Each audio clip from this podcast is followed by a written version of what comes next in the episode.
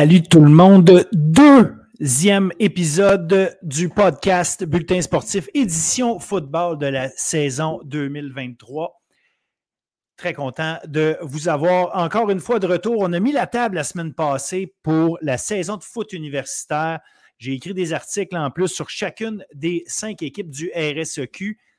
Alors, je euh, vous pas aller lire ça ou aller revoir le podcast euh, si vous voulez vous préparer pour la saison. Il y a déjà un match, euh, en fait deux matchs, un match de jouer pour quatre des cinq équipes au niveau universitaire. Donc, on va faire le tour de tout ça avec Jason, Brian, Jean-Baptiste, notre collaborateur de toujours, et un nouveau chroniqueur avec nous, un nouveau collaborateur pour analyser tout ça.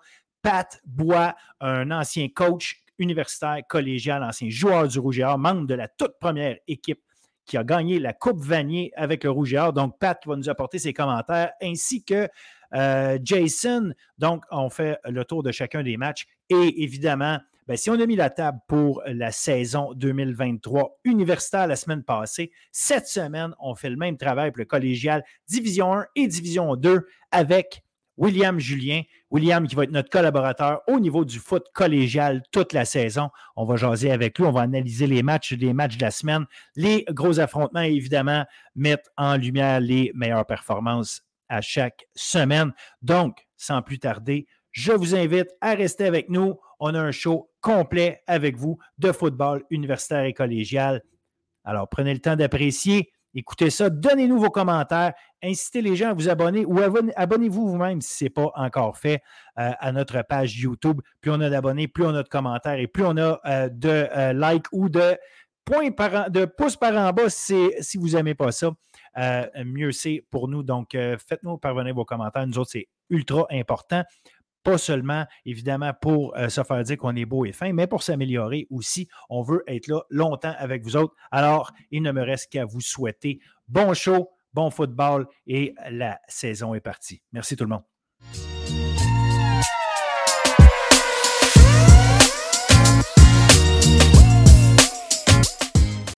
Alors, bonjour tout le monde. Bienvenue à cette deuxième édition du podcast Bulletin sportif, édition football. Là, pour la section foot universitaire, ben là, euh, on n'est plus dans l'époque où on met euh, la table pour la saison. La table a été mise. Une première fin de semaine s'est déroulée. On a eu euh, deux matchs, deux gros matchs. Ben, deux gros matchs. Deux matchs. Avant de les appeler gros matchs, il aurait fallu avoir des matchs, disons, plus serrés que ça. Ça n'a pas été le cas. Les deux gros géants qui se sont imposés dès le départ. Mais avant qu'on embarque dans le vif du sujet, je vous euh, présente évidemment les deux personnes avec qui on va analyser le tout. Jason Brian Jean-Baptiste, collaborateur depuis un certain temps que vous connaissez très bien. Salut Jason. Salut Phil. Et Pat Bois, pour ceux qui ne connaissent pas Pat, ben Pat fait partie de la toute première édition du Rouge et Or qui a euh, ramené une Coupe Vanier au Québec. Ça, c'est la première chose qui donne une idée de son âge. Euh, en tout respect, il a le même âge que moi, fait que c'est bien correct. Et euh, Pat a été entraîneur au niveau collégial, au niveau universitaire, euh, une connaissance du football très avancée, connaissance du foot universitaire très pointue, pas de doute. Il sait comment analyser une game de foot, il n'y a pas de doute. Et s'il a la même intensité dans ses analyses que quand il était sur le terrain, on devrait avoir du fun à écouter ce qu'il a à nous dire euh, sur euh, les games. Salut Pat, merci d'être là. Bonjour Phil, merci. On va commencer tout de suite en allant voir ce que le Rouge et Or a fait euh, contre le Vert et Or à Sherbrooke vendredi pour commencer l'année. Évidemment, on savait que la grosse attaque du Rouge et allait être encore une grosse attaque. il y avait peut-être des questions par rapport à la défensive, sachant qu'il y avait une coupe de gars qui, qui n'étaient plus là, comment ils allaient être remplacés? Est-ce que Sherbrooke allait réussir à avoir une attaque qui allait avoir un peu plus d'allure, étant donné qu'il commençait la saison tout de suite avec Anthony Robichaud? Et aussi, allait-il avoir une défensive aussi intense que celle de l'an passé? Bon, c'est un premier match. Il fallait mettre les choses, euh, fallait placer les choses. Je pense que le rouge et or était plus rapide que le vert et or a placé ses choses. Qu'est-ce que tu en as pensé, Jason? Oui, mais honnêtement, je pense que c'est l'inverse. Je pense que Sherbrooke a été, en tout cas défensivement, ils ont bien amorcé le match. Je pense que le Rouge en début de match, surtout les deux premiers quarts, c'était beaucoup des pénalités. Euh, je pense que ça leur a pris du temps de rentrer dans leur rythme, mais je pense que qu'est-ce qui a vraiment changé euh, les choses, c'est vraiment l'incident avec Arnaud Desjardins sur lequel il y a un des joueurs défensifs du, du qui essaie de marquer, et qu'au final, que ça, ça devient un coup vraiment sur la tête pendant qu'il fait une glissade. Je pense qu'à partir de ce moment-là, après que le joueur de ligne offensive du Rougeur a été expulsé pour son comportement après le jeu, euh, je pense que ça a comme augmenté l'intensité, puis le Rougeur a vraiment voulu s'affirmer de prendre le contrôle du match. Puis Arnaud Desjardins m'a vraiment impressionné dans sa manière de répondre à cette adversité-là, dans sa manière d'exécuter pour la suite des choses. Vraiment, les passes, sa, manière d'utiliser ses talents athlétiques, de courir, euh, les passes à contre-courant. Euh, pour le reste, c'était vraiment bon. Puis j'ai vraiment aimé comment le Rougeur, en tant qu'équipe, a répondu à cette adversité-là à ce moment-là du match.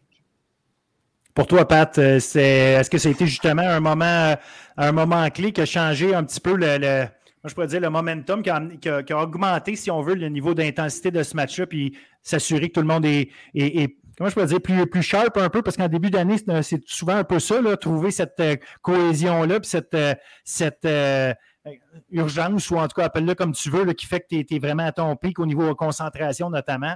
Penses-tu que c'est un élément qui a joué, ça, justement, ce coup de, de UA sur, euh, sur Desjardins?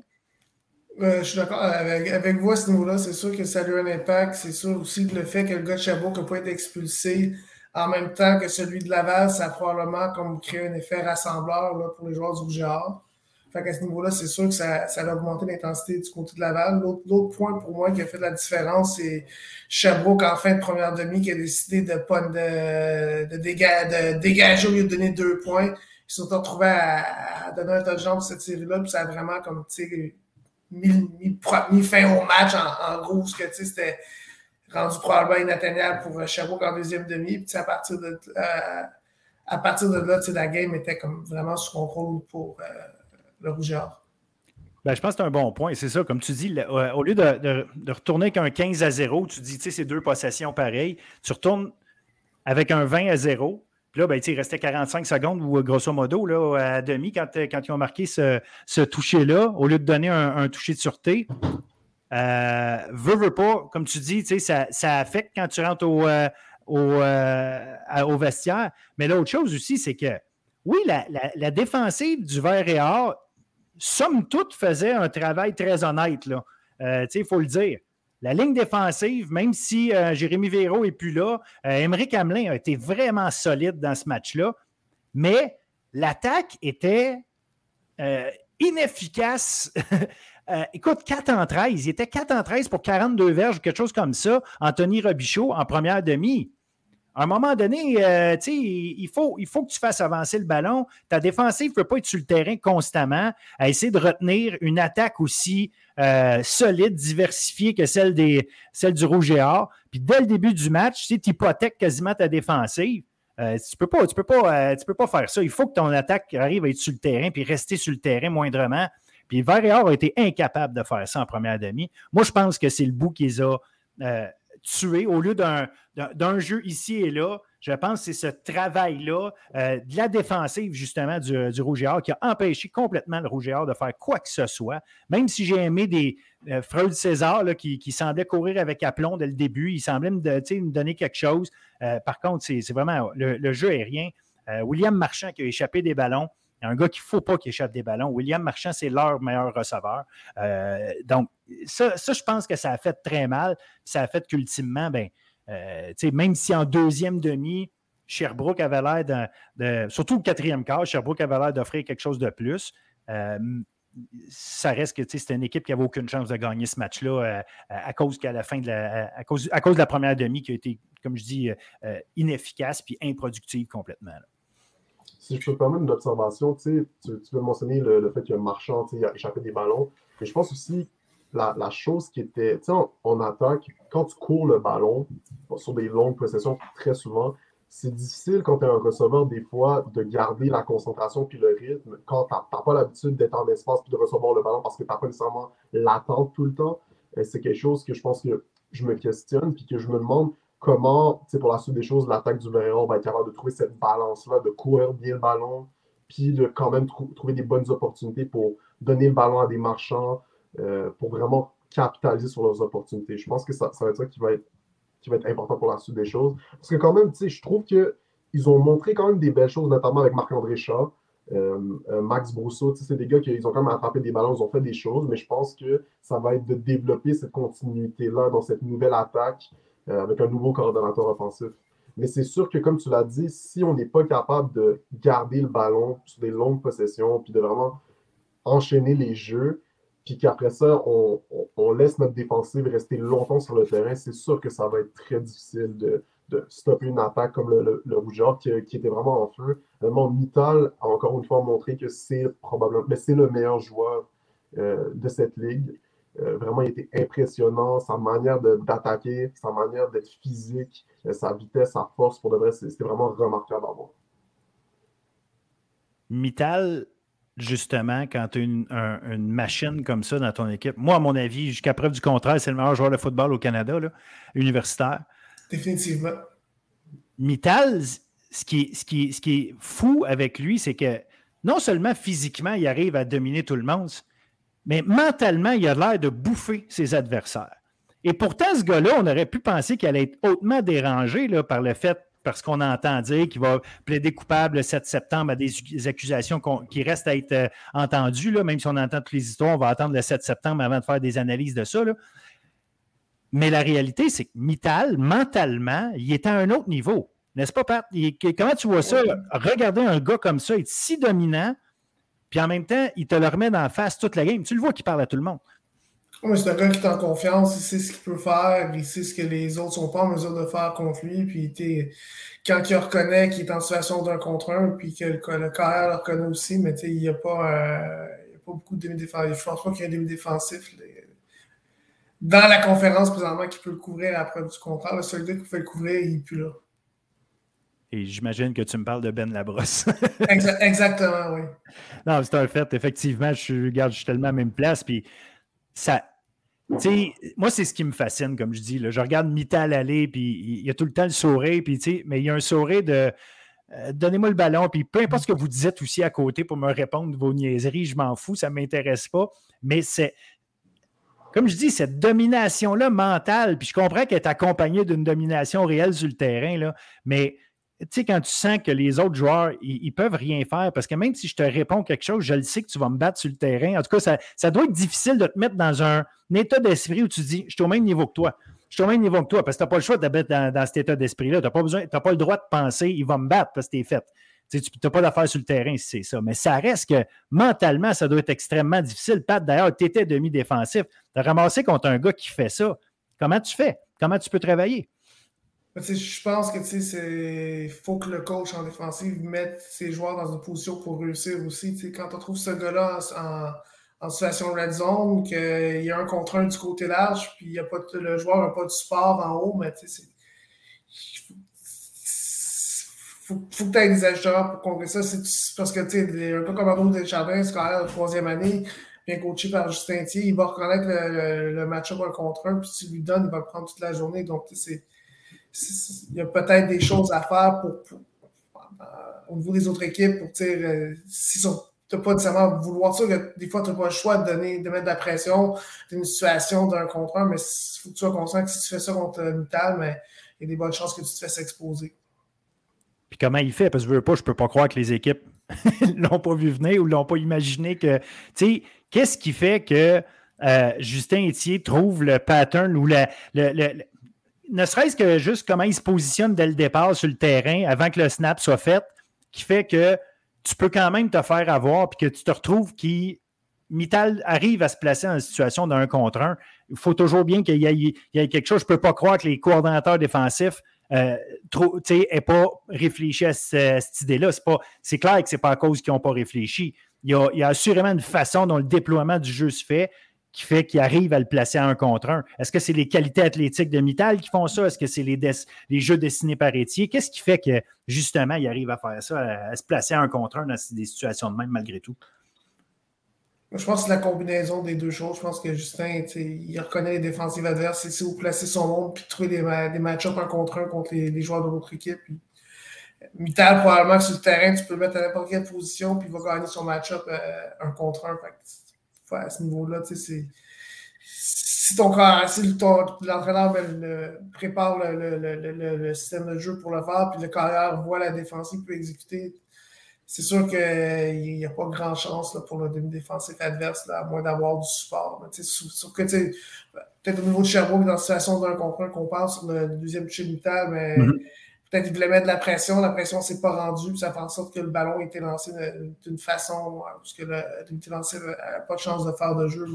Si la pression se rend plus rapidement ou il y a un support, tu, retrouves un 2 contre 1 au temps, sauf qu'en même temps, l'avant a tellement d'athlètes puis de, de, bons joueurs que si, tu mets trop d'attention sur Mittal, il y a d'autres joueurs qui vont te faire mal. C'est comme un, un, cadeau empoisonné de, tu choisis ça, mais tu vas donner sûrement d'autres choses. Puis, Jason, tantôt, j'ai aimé que tu me parles du travail d'Arnaud Desjardins. Euh, nous, la semaine passée, on, ça a fait jaser pas mal parce qu'on a fait un classement. Euh, Arnaud nous a posé la question. Il nous a, mis, euh, il nous a pris flat foot un peu, mais c'est pas grave. Je trouve que ça a amené des débats. C'est intéressant de c'est, qui, c'est quoi votre classement des cinq meilleurs corps arrière? On n'a pas nécessairement mis euh, Desjardins ni un ni deux. On a placé euh, Sénécal puis euh, Éloi à y repenser. Il y aurait peut-être plus de, réflexion à faire. Ça ne veut pas dire que je, reviens sur ma décision. Ça veut juste dire que ce n'est pas, clair comme classement pour moi. Mais Desjardins, son premier match qu'il a joué, tu l'as dit, ce qu'il a fait, comment il a bougé, comment il a été précis, comment il a réussi à faire ses choses, à placer ses ballons c'est pas juste parce qu'il n'y avait pas de pression. Là. Euh, il a réussi à se créer ces passes-là, puis il les a faites, il les a exécutées. Il a été excellent, Arnaud Desjardins. Exactement. Mais, moi, je l'avais mis trois. Pourquoi? Parce que moi, je m'attendais à ce qu'il se prenne un step. Puis, entre lui et Eloi, on va en parler avec McGill, mais la réalité, c'est que Arnaud est dans une très bonne situation où il est bien entouré, il y a un weapon comme Kevin Mittal, euh, c'est une bonne organisation avec une très bonne ligne offensive. Mais moi, ce qui m'a montré, l'an dernier, je me rappelle, il y avait des moments où je trouvais que, contre de la pression, des fois, je trouvais peut-être un peu hésitant, ou des fois, il allait pas nécessairement prendre la meilleure décision, ou peut-être lancer la balle dans des zones dangereuses. Mais là, tu le voyais, il y avait un niveau de confiance, de calme, de contrôle qui était vraiment remarquable. Puis là, il y avait vraiment des moments, c'était pas juste, OK, Arnaud Amital.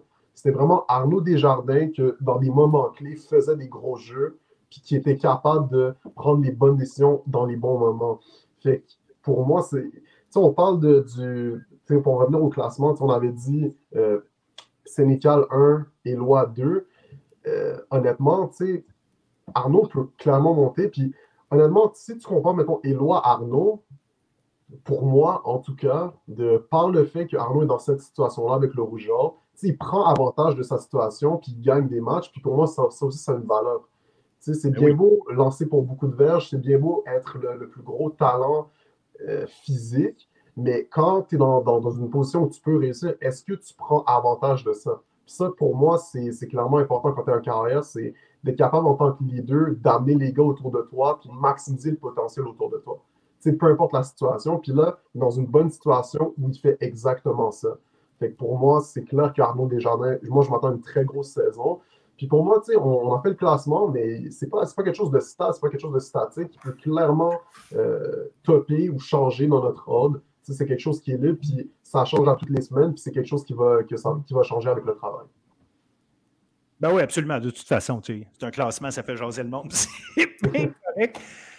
Par contre, je veux, euh, parce qu'on pourrait en reparler pendant trois heures de ça, je veux quand même qu'on glisse un mot sur euh, le travail en défensive. Euh, de, du Rouge et Or. Moi, pour moi, c'est une défensive où est-ce que j'attendais de voir qui, qui allait justement au niveau des, des, secondaires, par exemple qui allait arriver à se, démarquer, quel genre de, groupe comme secondaire on allait avoir? on a quand même Alec qui, qui, a quitté à la fin de la dernière saison, qui allait prendre sa place, comment ça allait se passer? Et Charles-Antoine Jacques a été excellent mais excellent. Son travail de leadership de ce groupe-là, euh, comment il a pris contrôle de ça. Quand lui et Justin Cloutier vont se retrouver en même temps sur le terrain, euh, tu vas avoir là un duo, puis assurément un trio, parce qu'il va y avoir, euh, tu sais, je peux penser au recrue Saint-Hilaire, notamment, qui a bien fait dans le match, mais Thomas Landry, bref, il y a du monde qui vont être capable de prendre de, la place, mais Cloutier et Jacques ensemble sur un terrain, je pense qu'il va y avoir des mots de tête pour les coordonnateurs offensifs adverses. Pat, tu vois ça comment, justement? Moi, je pense que Laval a une défensive hermétique. Je pense qu'à Laval, le recrutement a été euh, excellent défensif. il y a des joueurs à cette position jeunes qui ont, qui ont, devancé des vétérans. Au niveau de la ligne défensive, euh, ils ont une profondeur abysmale.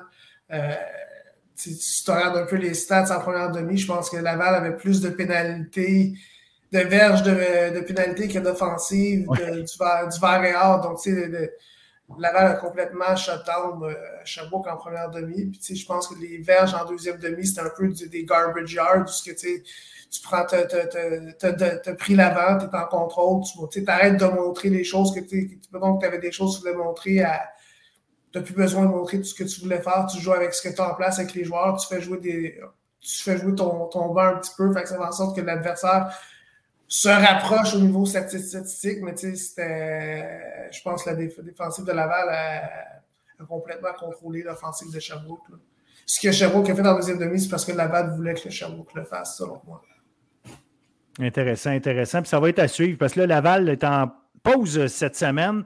Euh, par contre, euh, Sherbrooke va être à McGill. Donc, euh, ça, ça va être un, combat intéressant parce qu'on fait partie des équipes qui vont se battre pour euh, euh, les positions 3, 4 et bien évidemment, personne ne va se battre pour la position 5. Mais elle va arriver parmi Sherbrooke, McGill et Concordia. Il n'y a pas vraiment de secret là. D'après moi, ça devrait être ça. Allons voir le match, justement, McGill contre Montréal. Si Rougiard a dominé Sherbrooke, Montréal a dominé McGill, mais pas de la même façon, je trouve.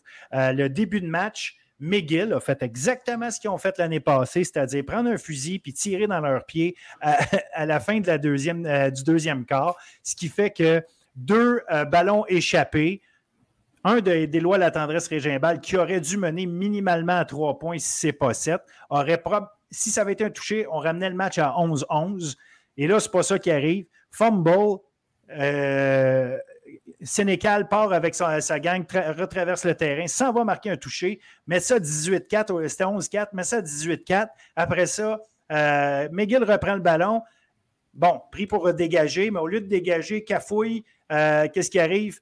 C'est euh, encore une fois un ballon qui est considéré comme échappé. C'est Charles, Charles Elliott Boulian, excuse-moi, qui récupère ça.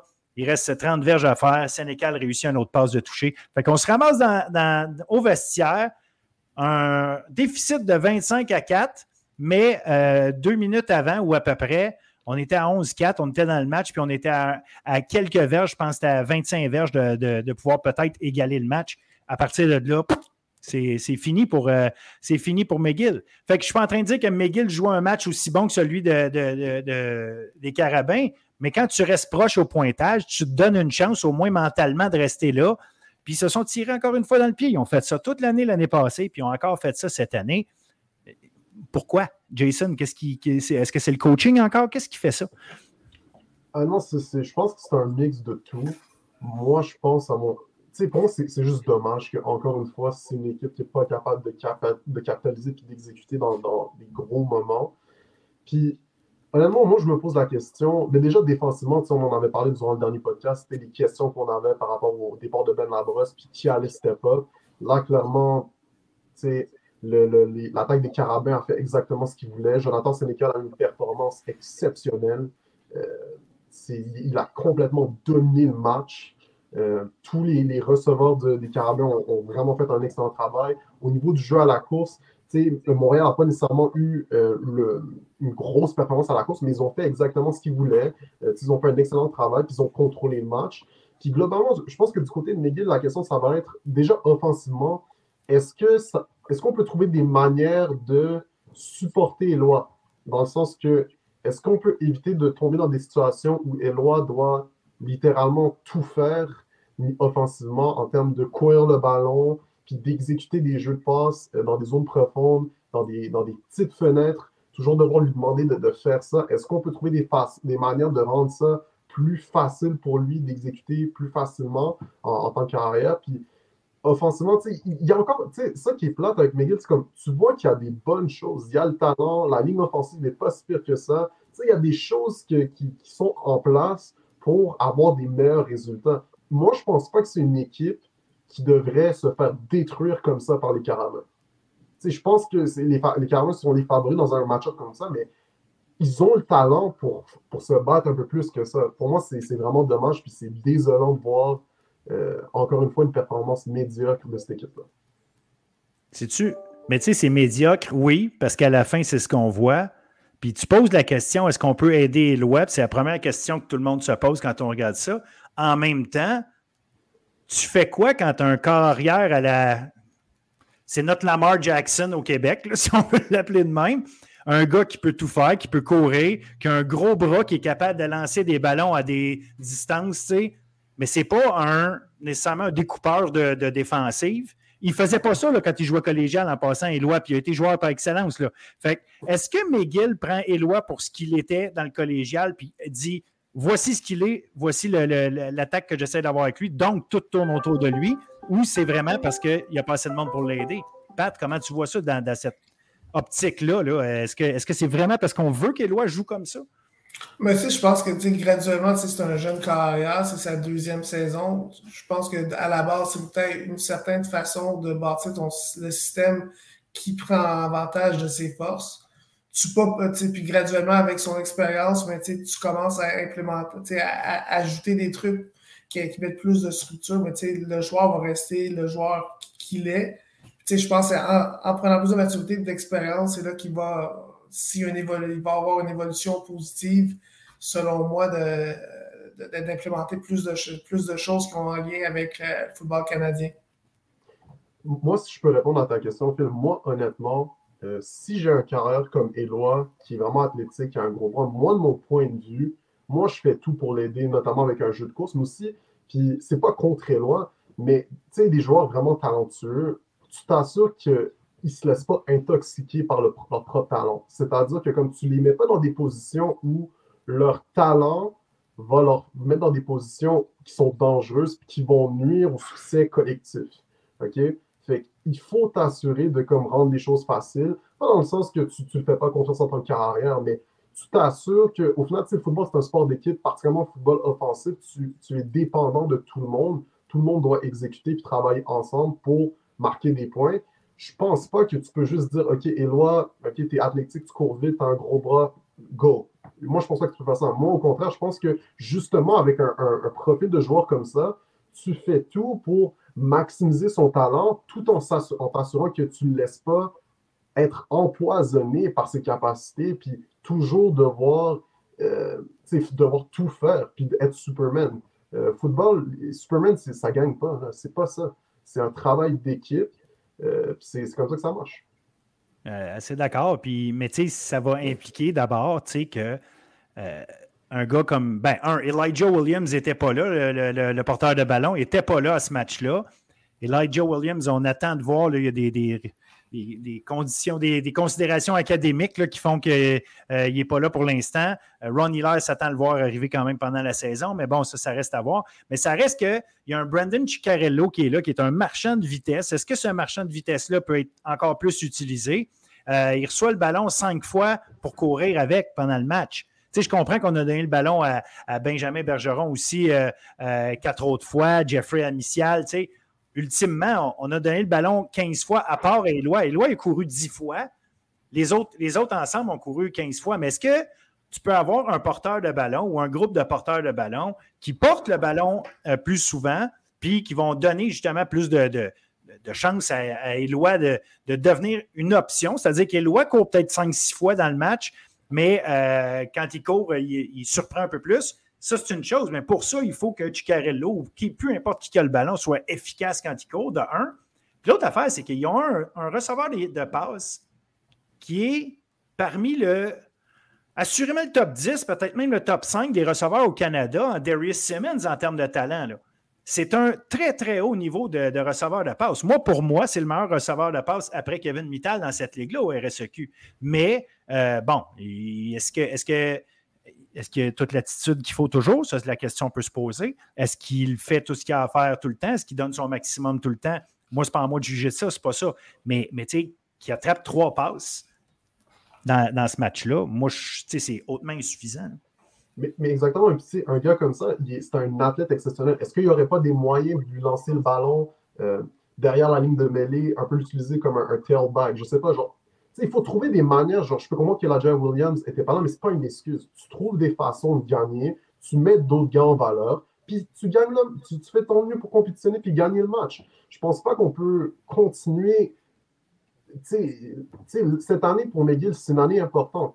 je suis désolé, ça fait, c'est quoi, la deuxième année de suite que vraiment c'est des résultats médiocres à chaque fois en termes de résultats, victoire, défaite. Cette année, on devrait voir mieux. Je pense que les, gens qui suivent le football universitaire, euh, les, fans, les partisans qui vont au match, méritent mieux que de voir McGill se faire détruire par les carabins comme ça. Je suis désolé, ils ont un talent exceptionnel à la position de carrière. Ils ont une, ligne offensive solide. Ils ont des bons joueurs partout. On est capable de faire mieux que de se faire complètement détruire comme ça. Genre, je, suis désolé, pour moi, c'est frustrant. Puis on peut, on, peut plus leur donner des excuses comme ça. Euh, là, je pense que c'est le premier match. OK, ils se sont fait battre. Les Carabins étaient en feu. Les Carabins ont fait un excellent travail collectif. Puis, tu sais, je veux pas juste, critiquer McGill, puis parce que les Carabins ont montré, moi, ils ont montré exactement ce que je voulais voir, c'est venir avec une revanche, une attitude, puis une attitude de domination qui va être nécessaire tout au long de la saison pour aller chercher une bagnée. Fait pour moi, du côté des Carabins, gros plus. Mais du côté de McGill, après un match aussi, comme ça, euh, moi, je suis très curieux de voir comment ils vont répondre face à Sherbrooke. Moi, je veux voir mieux. je ne dis pas qu'ils doivent gagner tous les matchs, je ne dis pas qu'ils doivent l'équipe parfaite, mais il n'y a plus d'excuses pour un programme comme ça, euh, pour avoir des performances aussi désolantes puis aussi, aussi tristes, en fait. Qu'est-ce que tu en penses, Pat, justement, de, de, de, de ça, de, comment, comment tu vois McGill par rapport à ça? Est-ce que c'est une performance désolante ou juste tu t'es fait battre par, euh, par euh, plus fort que toi, puis bon, euh, ça s'arrête à 3-4 jeux qui, qui, ont miné un peu ta game? Qu'est-ce qui s'est passé? Ben, je, pense qu'il y a deux aspects. Je pense qu'au départ, comme tu parles de certains gens au début de match qui ont, qui ont, qui, ont, qui, ont, été du bord de Montréal, qui ont un peu changé l'heure du match. C'est sûr, pour une équipe qui est qui a une historique de, de comme ça de c'est comme les gars reviennent dans un mindset que c'est here it goes again ça recommence ça recommence. Je pense que mentalement il faut qu'ils surmontent cette étape là mais de deux je pense que défensivement il faut qu'ils trouvent des solutions aussi c'est pas juste au niveau au niveau de l'attaque oui il y a peut-être pas les choses qui ont, qui ont été faites à 100% mais quand tu donnes euh, 380 verges par la passe, puis que ton le carré adverse est 27 en 31, puis tu donnes 500 verges d'attaque, ben, tu as beau avoir euh, Cam Newton qui joue arrière pour toi, ben, tu, vas perdre le match pareil quand tu donnes 500 verges, puis que l'équipe adverse, elle, a complété, euh, Jonathan Sénécal a complété 27 de ses 31 passes. C'est comme, c'est pratiquement, du touch football, tu lances le ballon ce que tu veux, puis au sol, Montréal n'a pas fait ce que Montréal fait, mais ils ont quand même une moyenne de 7,4 verges par course. Montréal a fait ce qu'il voulait tout le match à l'attaque. Puis il fallait que McGill ait une solution pour arrêter ça. suite à ça, mais quand tu es coordinateur offensif, ben, ça change le, match quand tu tires de l'arrière. je pense que si, mettons, le match reste serré, ben, Montréal joue différemment au niveau défensif, puis ça peut peut-être donner plus de chance pour les, gars, les gars explosifs de McGill. Tandis qu'après ça, tu, tu tires de l'arrière, tu fais tout voir le rattrapage, mais tu sais, tu ne peux pas nécessairement, jouer avec tes forces offensives. Ben, je pense que c'est un bon point en parlant de, la défensive, de la capacité défensive de McGill. Il ne faut pas non plus juste. Nous, si on ne veut pas que tout soit tourne autour des lois euh, quand on parle de l'attaque de McGill, ben nous-mêmes, dans notre analyse, on ne peut pas juste penser à euh, est-ce que Eloi a eu tout. à un moment donné, sa défensive, la défensive de McGill, euh, a un travail à faire parce que Eloi, il ne fera pas marquer 45 euh, points à son équipe euh, semaine après semaine. C'est utopique de penser une affaire comme ça. Je veux finir en vous amenant une statistique que j'ai trouvée intéressante en fin de semaine. Dans les deux matchs, les quatre équipes combinées, un seul sac qui a été réussi. quand même, j'ai trouvé ça spécial. Je n'ai pas fait l'analyse à savoir si ça arrive bien souvent ça. Je trouve que ça démontre deux choses. Euh, soit les corps arrière étaient prêts à bouger déjà, ou il y avait euh, euh, une, comment je pourrais dire, une compréhension puis une vision très claire de ce qui se passait devant eux pour les éviter, ces situations-là. Mais surtout, quand on regarde les matchs, la forme de pression qui a été mise sur les corps arrière, ben, on a quand même, les corps ont eu le temps quand même, grosso modo, de faire un paquet de jeux quand même. Donc, euh, peut-être que la, cohésion n'est pas encore là complètement euh, pour compléter des jeux que dans 3, 4, 5 semaines, ils vont se faire. Mais j'ai trouvé intéressant qu'on n'arrive pas à saquer plus souvent des carrières que ça euh, en fin de semaine. Donc, peut-être un, élément qui va être à, surveiller cette année. Je veux finir complètement cette discussion-là, par contre. Hein, je veux avoir votre opinion sur. On a eu un match à TVA Sport, l'autre n'a pas été présenté. Il y a plusieurs années, on présentait seulement un match par fin de semaine, puis on revient à ça cette année. L'année passée, on a eu la chance d'avoir plus de matchs. Vous pensez quoi de ça? Est-ce qu'il faudrait systématiquement que les universités proposent la web diffusion pour les matchs qui, sont, qui ne sont pas à TVA Sport? Vous voyez ça comment, cet aspect-là? À quel point pour vous c'est c'est une anomalie complète, ou bien tant mieux, profitons des matchs qu'on a, ils sont à la télé, on a la chance d'avoir une belle couverture à la télé, puis euh, profitons de ce qu'on a au lieu de regarder ce qu'on n'a pas. Pat, tu vois ça comment? Moi, je pense que, tu sais, on est rendu en 2023, on est à l'heure numérique. Je pense que c'est comme inacceptable qu'une ligue qui, est comme la RSEQ, comme le, qui n'ait pas rien qui présente euh, au niveau en web diffusion quand il y a un match, quand il n'y a pas de match à, à la télé. Là. La plupart du monde, de toute façon, ils n'ont même plus de la, télé en tant que telle. Tout se passe sur, des, sur, sur le streaming. Fait pour, pour avoir l'exposure, vendre ta ligue, il faut, faut, que ça soit vu, il faut que tu vendes ton produit. Donc, euh, c'est pas euh, super compliqué de mettre, mettre, ça en place. je pense que c'est un gros manque là, du RSEQ de ne pas pouvoir diffuser les, les autres matchs euh, qui ne sont pas à TVA Sport.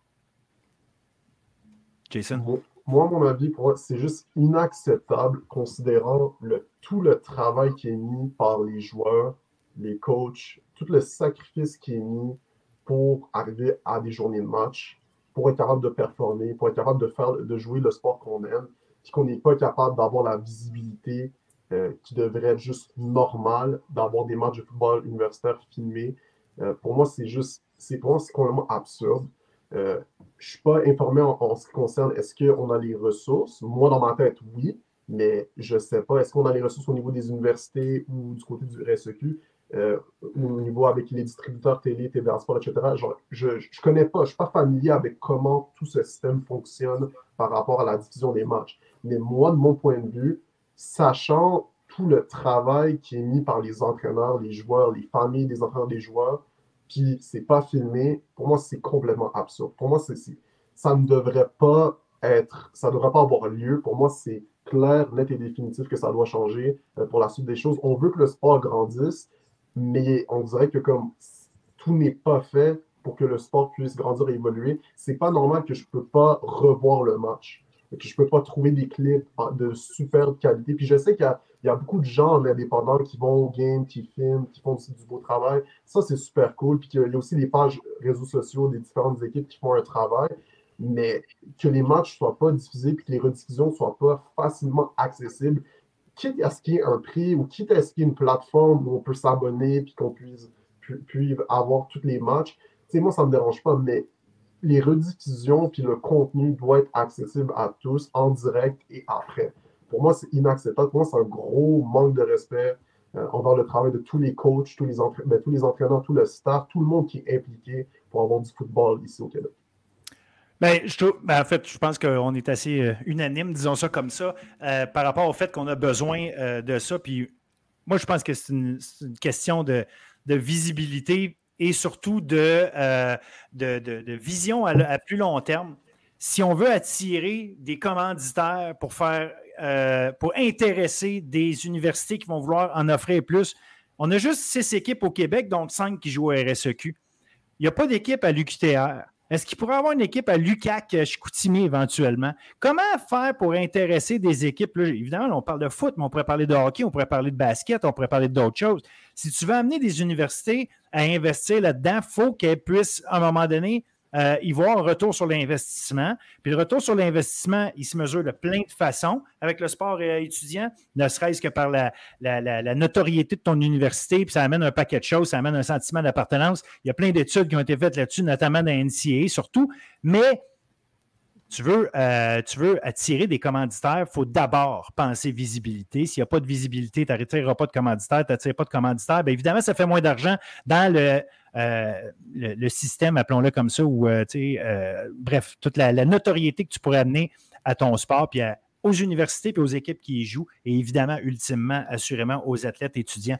Fait que je pense que c'est quelque chose qui va être à revoir, puis à considérer comme il faut euh, oui, par le RSEQ, mais le RSEQ, rappelons-nous que ce sont les universités d'abord et avant tout. Fait qu'est-ce que les universités veulent faire les choses? Euh, est-ce qu'elles pensent à faire les choses? Pourquoi elles ne le font pas? Euh, chacune a sa raison, ou ses raisons, puis je vais les laisser s'expliquer, mais disons qu'en attendant, on aura donné notre opinion sur la question. Sur ce, Je vous remercie infiniment pour ce premier segment qu'on fait ensemble avec Pat, notamment. La semaine prochaine, on se reparle évidemment après euh, les matchs. Donc, on vous le disait, on a euh, Sherbrooke à McGill et Montréal à Concordia. Concordia qui va commencer sa saison. J'ai très hâte de voir ce qu'ils vont être capables d'offrir avec leur euh, nouveau coaching staff en défensive, notamment. Ça va être à voir, c'est un rendez-vous. Il faut qu'on se reparle la semaine prochaine. Merci les gars. Merci, bonne fin de journée. Merci à toi. Merci, au revoir.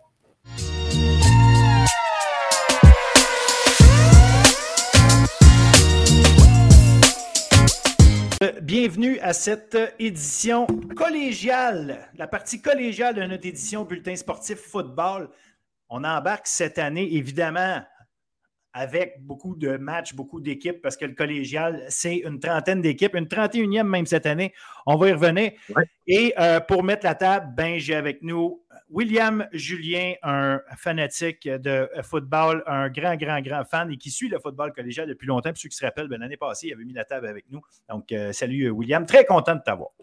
Salut Phil, merci pour l'invitation. Ça va être euh, une autre belle saison, je pense, à prévoir au football collégial québécois cette année, euh, autant dans les trois divisions, peut-être moins en D3, on en parle un peu en mais je pense qu'en D1, en D2, on va voir du football. Puis beaucoup peut-être d'imprévus, des euh, on va avoir des bons matchs, je pense, à chaque semaine qui vont, qui vont se disputer sur des terrains un peu partout au Québec. Ça, il n'y a pas de doute qu'on va avoir des, bons matchs euh, chaque semaine parce qu'il va y avoir de la parité. Et une des raisons de cette parité-là qui va arriver, qu'on avait beaucoup, beaucoup, beaucoup en D2, euh, qu'on a vu au fil des années avec différents gagnants, à, peu, près à chaque année, c'est un différent gagnant en D1. par contre, là, ce qui est arrivé, c'est que dans la saison morte, on a eu des réorganisations des divisions. La division 1 qui a perdu deux équipes. Lionel, Grou, Lionel Grou et Lévis qui sont rendus en division 2. Euh, pas de promotion. Pas de promotion en D1, exactement. Ça, c'est un bon point. Fait qu'on on se retrouve avec seulement huit équipes en division 1. Puis on va faire le tour de la division 1 tout de suite. Après ça, on va parler de la division 2. Le monde n'a pas le goût de nous écouter euh, blablater pour blablater. Ils veulent savoir ce qui va se passer avec leur équipe. Et comme je le disais, on a huit équipes ce qui fait un calendrier spécial cette année où est-ce que chaque équipe, évidemment, affronte les sept autres. Puis, question de compléter avec un huitième match, bien, on réaffronte. Une, il y a une équipe qu'on affronte deux fois cette année. L'équipe qu'on va affronter la semaine 1, qu'on va affronter la, dernière semaine, comme Saint-Jean qui joue à Garneau. Je pense va jouer, va jouer à Garneau à la fin de la saison. Ça, pour cet exemple-là que tu connais, non, mais je pense que c'est la même chose pour tout le monde. C'est ça. Puis ce qui est intéressant, c'est que la façon dont le calendrier a été fait, c'est que la semaine 1, tu joues contre l'équipe qui était la plus proche, qui était proche de toi au, euh, classement. Donc, 1 contre 2 l'année passée, ben, c'était Limoilou et Vieux-Montréal. Fait que Limoilou et Vieux-Montréal vont commencer la saison en s'affrontant, puis ils vont finir la saison avec un autre affrontement entre les deux. Fait en même temps, ce que ça fait, c'est que les équipes qui ont eu des gros, euh, des hauts classements la saison précédente, bien évidemment, ont un calendrier un petit peu plus tough, ce qui va ramener aussi, euh, qui peut ramener les choses comment je pourrais dire, avec un classement qui pourrait se, restabiliser, pas une équipe qui part et qui gagne tous ses matchs. Euh, en jouant un deuxième match contre une équipe qui est théoriquement d'une force semblable, ben, ça devient difficile aussi de gagner les deux matchs dans la même saison. ça, ça, va être très intéressant. Et d'ailleurs, parlant de choses intéressantes. Ça pourrait être intéressant, Phil, c'est qu'il y a des équipes qui pourraient peut-être s'affronter trois fois. On ne sait jamais. Peut-être que ces deux équipes-là vont se revoir aux en éliminatoire. Donc, ça pourrait créer peut-être des rivalités qu'on n'avait pas habituellement, même si on s'affronte tout le temps chaque année en D1. Mais là, si tu joues trois matchs dans la même année contre une même équipe, euh, ça, ça pourrait devenir intéressant. Il peut commencer à se faire des petites batailles à l'intérieur de la grosse bataille, absolument, quand on joue trois fois un contre l'autre dans une saison à tout seigneur, tout honneur, on va commencer euh, à regarder tout ça parce que j'ai nommé Limoilou et Vieux-Montréal, mais Limoilou sont champions en titre. Une saison extraordinaire l'année passée. À peu près tout écrasé sur leur passage. Euh, un petit glitch, une défaite dans la saison, mais euh, la réalité, c'est que Limoilou était favori pour commencer la saison. Il avait été finaliste l'année d'avant, avait perdu en finale contre Vanier. Euh, l'année passée, à l'automne passé, on les a vus compléter le travail, cette fois-ci contre CNDF, une équipe qui était en pleine ascension pendant l'année. Et là, on revient, puis on a perdu des gros morceaux, qu'on le veuille ou non. Euh, le premier nom qui nous vient en tête, c'est Justin Cloutier, le, secondaire euh, tout étoile, deux ans de fil, joueur par excellence en défensive de la Ligue. tu vois ça comment, Limoilou, cette année? Est-ce que c'est une équipe qui qui a atteint son, son pic l'année passée et qui va être en, qui est en reconstruction ou en renouvellement de cycle ou c'est une équipe qui va être encore solide? Ben, je pense pas que ça va. Je pense pas que ça va être une, une, euh, équipe en reconstruction, moi, Phil, euh, du côté de, de, Limoilou. Je pense qu'on a quand même encore des bons éléments en place. Tu as, parlé du départ de Justin Cloutier. Il faut parler de ceux également de, Simon Roy et Philippe Forteza également, euh, qui terminent leur cycle universitaire. Mais on a quand même. puis je voyais, je pense que c'est l'article de Jean Carrier dans le Soleil, où on parlait de, beaucoup du, du carrière Jérémy Ouellet qui va, qui va avoir les commandes de cette attaque-là. Euh, beaucoup de bons mots pour lui. Euh, c'est un, un qui est capable de faire le travail là, euh, au niveau de au niveau de d'amener peut-être Limoilou. Oh là, je dis pas qui, qui, va être champion du bol d'or, mais je pense pas que c'est une équipe qui, qui est en reconstruction. Moi, je pense que c'est une équipe qui va quand même réussir peut-être probablement à se faufiler dans le top 3 encore cette année. Au sol, Joey Marcotte va, va pouvoir prendre une répétition. Et ça va être William Maddox Derry qui va devenir euh, le pilier de cette jeune défensive. C'est là qu'il est peut-être le bémol, c'est qu'on a beaucoup de talent, mais beaucoup d'inexpérience au niveau du, football collégial et surtout en D1. Là. Euh, de passer des, rangs, des rangs secondaires au rang euh, collégial, collégiaux de la division 1, c'est pas, c'est pas la, la, la, même game, euh, comme qu'on dit. Donc, euh, ça va être un peu ça, peut-être l'inexpérience de cette défensive-là. Mais on a quand même des bons éléments et des bons athlètes. Euh, je pense que si on est capable de bien encadrer tout ça, ça va être une équipe qui, qui, va bien rivaliser encore cette année des Titans de Oui, ça va être. je, suis assez d'accord avec toi. Puis j'ai moi-même parlé avec Coach Dave Parent. Coach Dave Parent, ce qu'il expliquait, c'est que trouve que talent, au niveau du talent uniquement, c'est probablement l'équipe la plus talentueuse qu'il y a eu sous la main, ce qui en dit beaucoup. Puis tu parlais de William Maddox Derry, mais il y a son frère Samuel Phoenix Derry qui va être là. Euh, il y a également un secondaire que j'ai apprécié énormément l'année passée, Valérie Félix Accolé. Euh, ben fait, fait tu sais, tu as des joueurs qui ont de l'expérience à des, à des endroits clés sur le terrain. Donc, évidemment, euh, on a ajouté deux, excellents jeunes secondaires aussi, là, Victor Lavoie et Justin Ford, qui vont venir, euh, qui, euh, qui, connaissent un excellent camp d'entraînement, donc qui sont déjà, qui sont déjà des piliers de cette défensive-là à un jeune âge. Donc, on, va avec le talent qu'on a, probablement qu'on commence même pas un cycle de reconstruction, c'est juste l'inexpérience qui pourrait jouer contre eux, peut-être dans, rendu dans peut-être dans les matchs éliminatoires, là, qu'on le veuille ou non mais c'est pas une équipe qui repart complètement à neuf et qui a deux, trois ans. On a déjà du talent et ces jeunes-là prennent déjà euh, du galon dans, la, dans, dans, des rôles importants. Donc, ça pourrait être une équipe qui pourrait peut-être pas gagner le bol d'or cette année ou l'année prochaine, mais qui pourrait être très compétitive pendant trois ans par la suite. Ah, j'ai aucun doute. Euh, deux, trois ans de, pour aller chercher, peut-être pour être une équipe qui va aller gagner le bol d'or. Ah, absolument, absolument. J'ai pas, pas de doute qu'ils vont être compétitifs. Ils sont tellement le, coaching là-bas. Euh, euh, Dave, Parent, n'est pas, seulement un bon coach de football, c'est un, rassembleur, c'est un gars qui sait comment faire travailler son monde ensemble.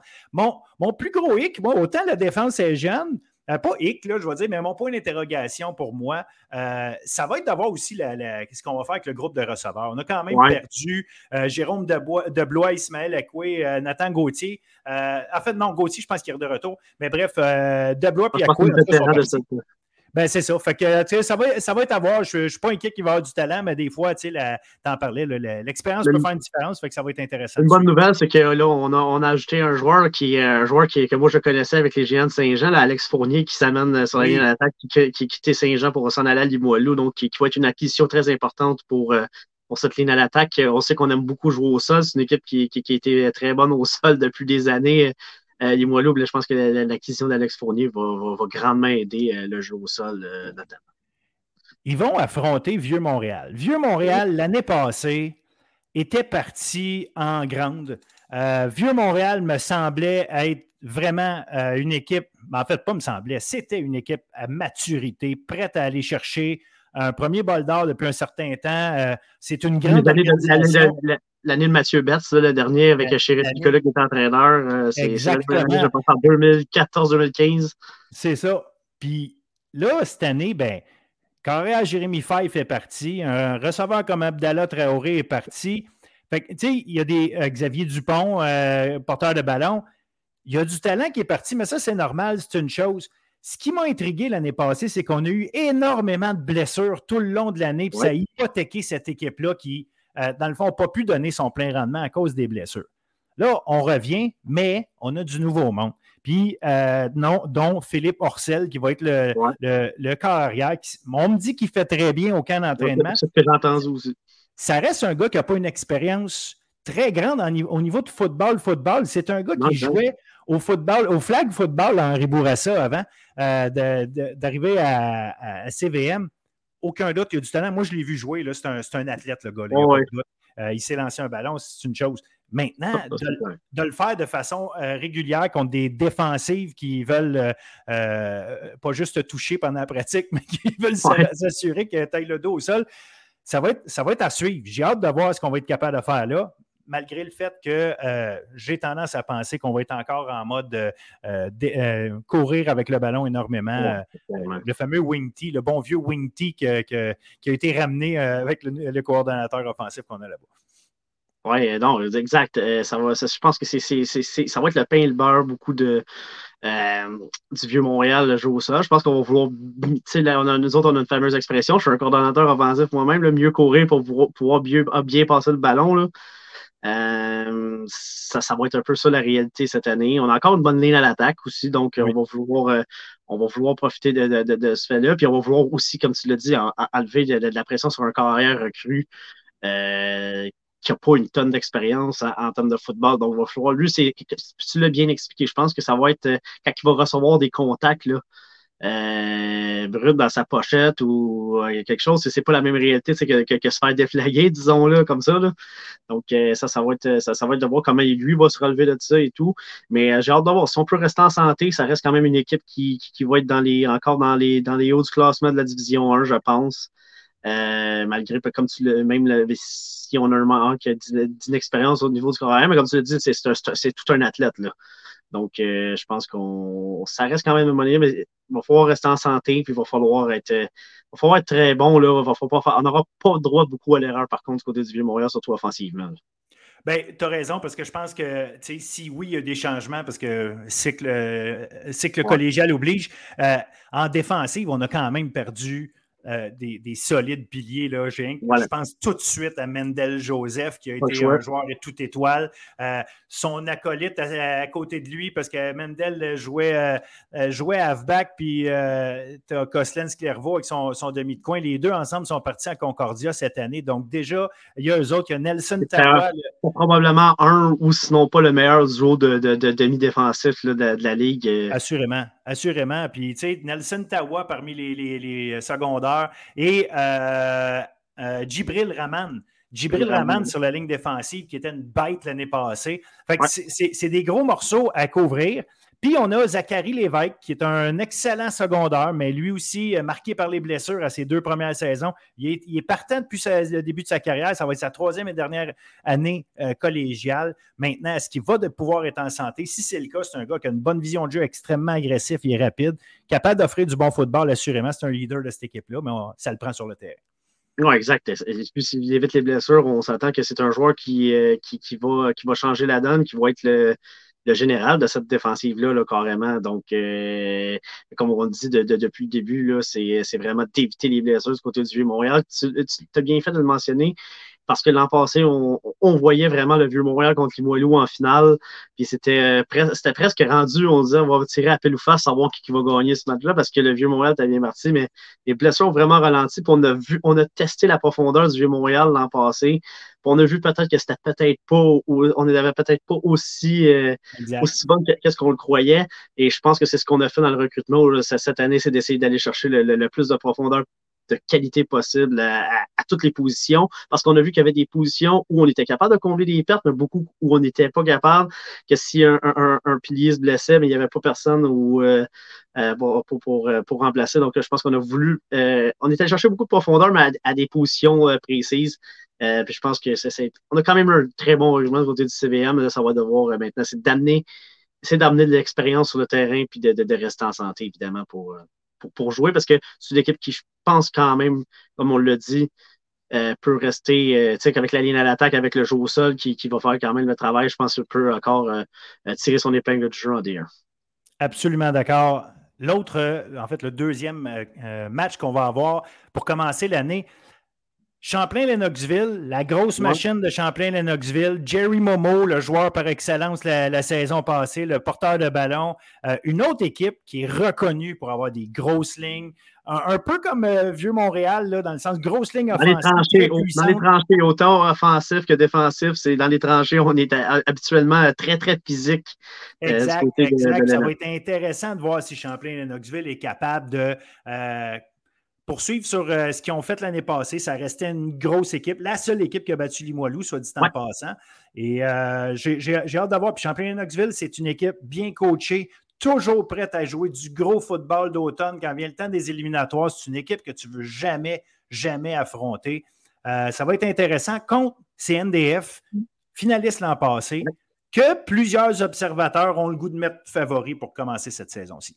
Oui, et, et, pas pour dire avec raison, mais je pense qu'on peut comprendre pourquoi, parce que c'est une équipe, contrairement à Limoilou, qui, eux, continue euh, avec des joueurs beaucoup plus C'est peut-être l'équipe, je pense, euh, tu me corrigeras si je me trompe, mais je suis peut-être la plus expérimentée là, au, niveau, euh, au niveau des équipes qui ont fait les éliminatoires l'an passé là, en D1. Donc, tu as, vécu une finale, donc tu arrives quand même avec une confiance, même si tu pas perdu, mais tu es allé euh, euh, jusqu'au bout de CNDF. Donc, des éléments, on connaît, euh, on est bien implanté. Donc, c'est pas une mauvaise chose peut-être de les, mettre favoris, mais il va y avoir beaucoup de compétition. Mais débuter la saison, puis jouer deux fois le Knoxville dans la même saison, même si tu vas le Knox la première semaine, ça se peut qu'à la, la dernière semaine, ça soit une équipe différente parce que Lennox nous habitue souvent à être l'équipe, une des équipes si c'est pas celle qui s'ajuste le mieux euh, au courant d'une saison. Là, il y a deux ans, je pense qu'ils avaient débuté la saison 0-3 ou 0-4, avaient finalement fait les séries euh,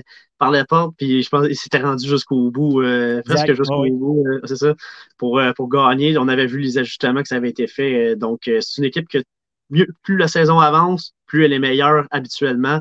Donc, ça, ça va être tout un duel pour débuter, débuter la saison. C'est deux équipes qui pourraient peut-être potentiellement se retrouver jusqu'au bout. Là.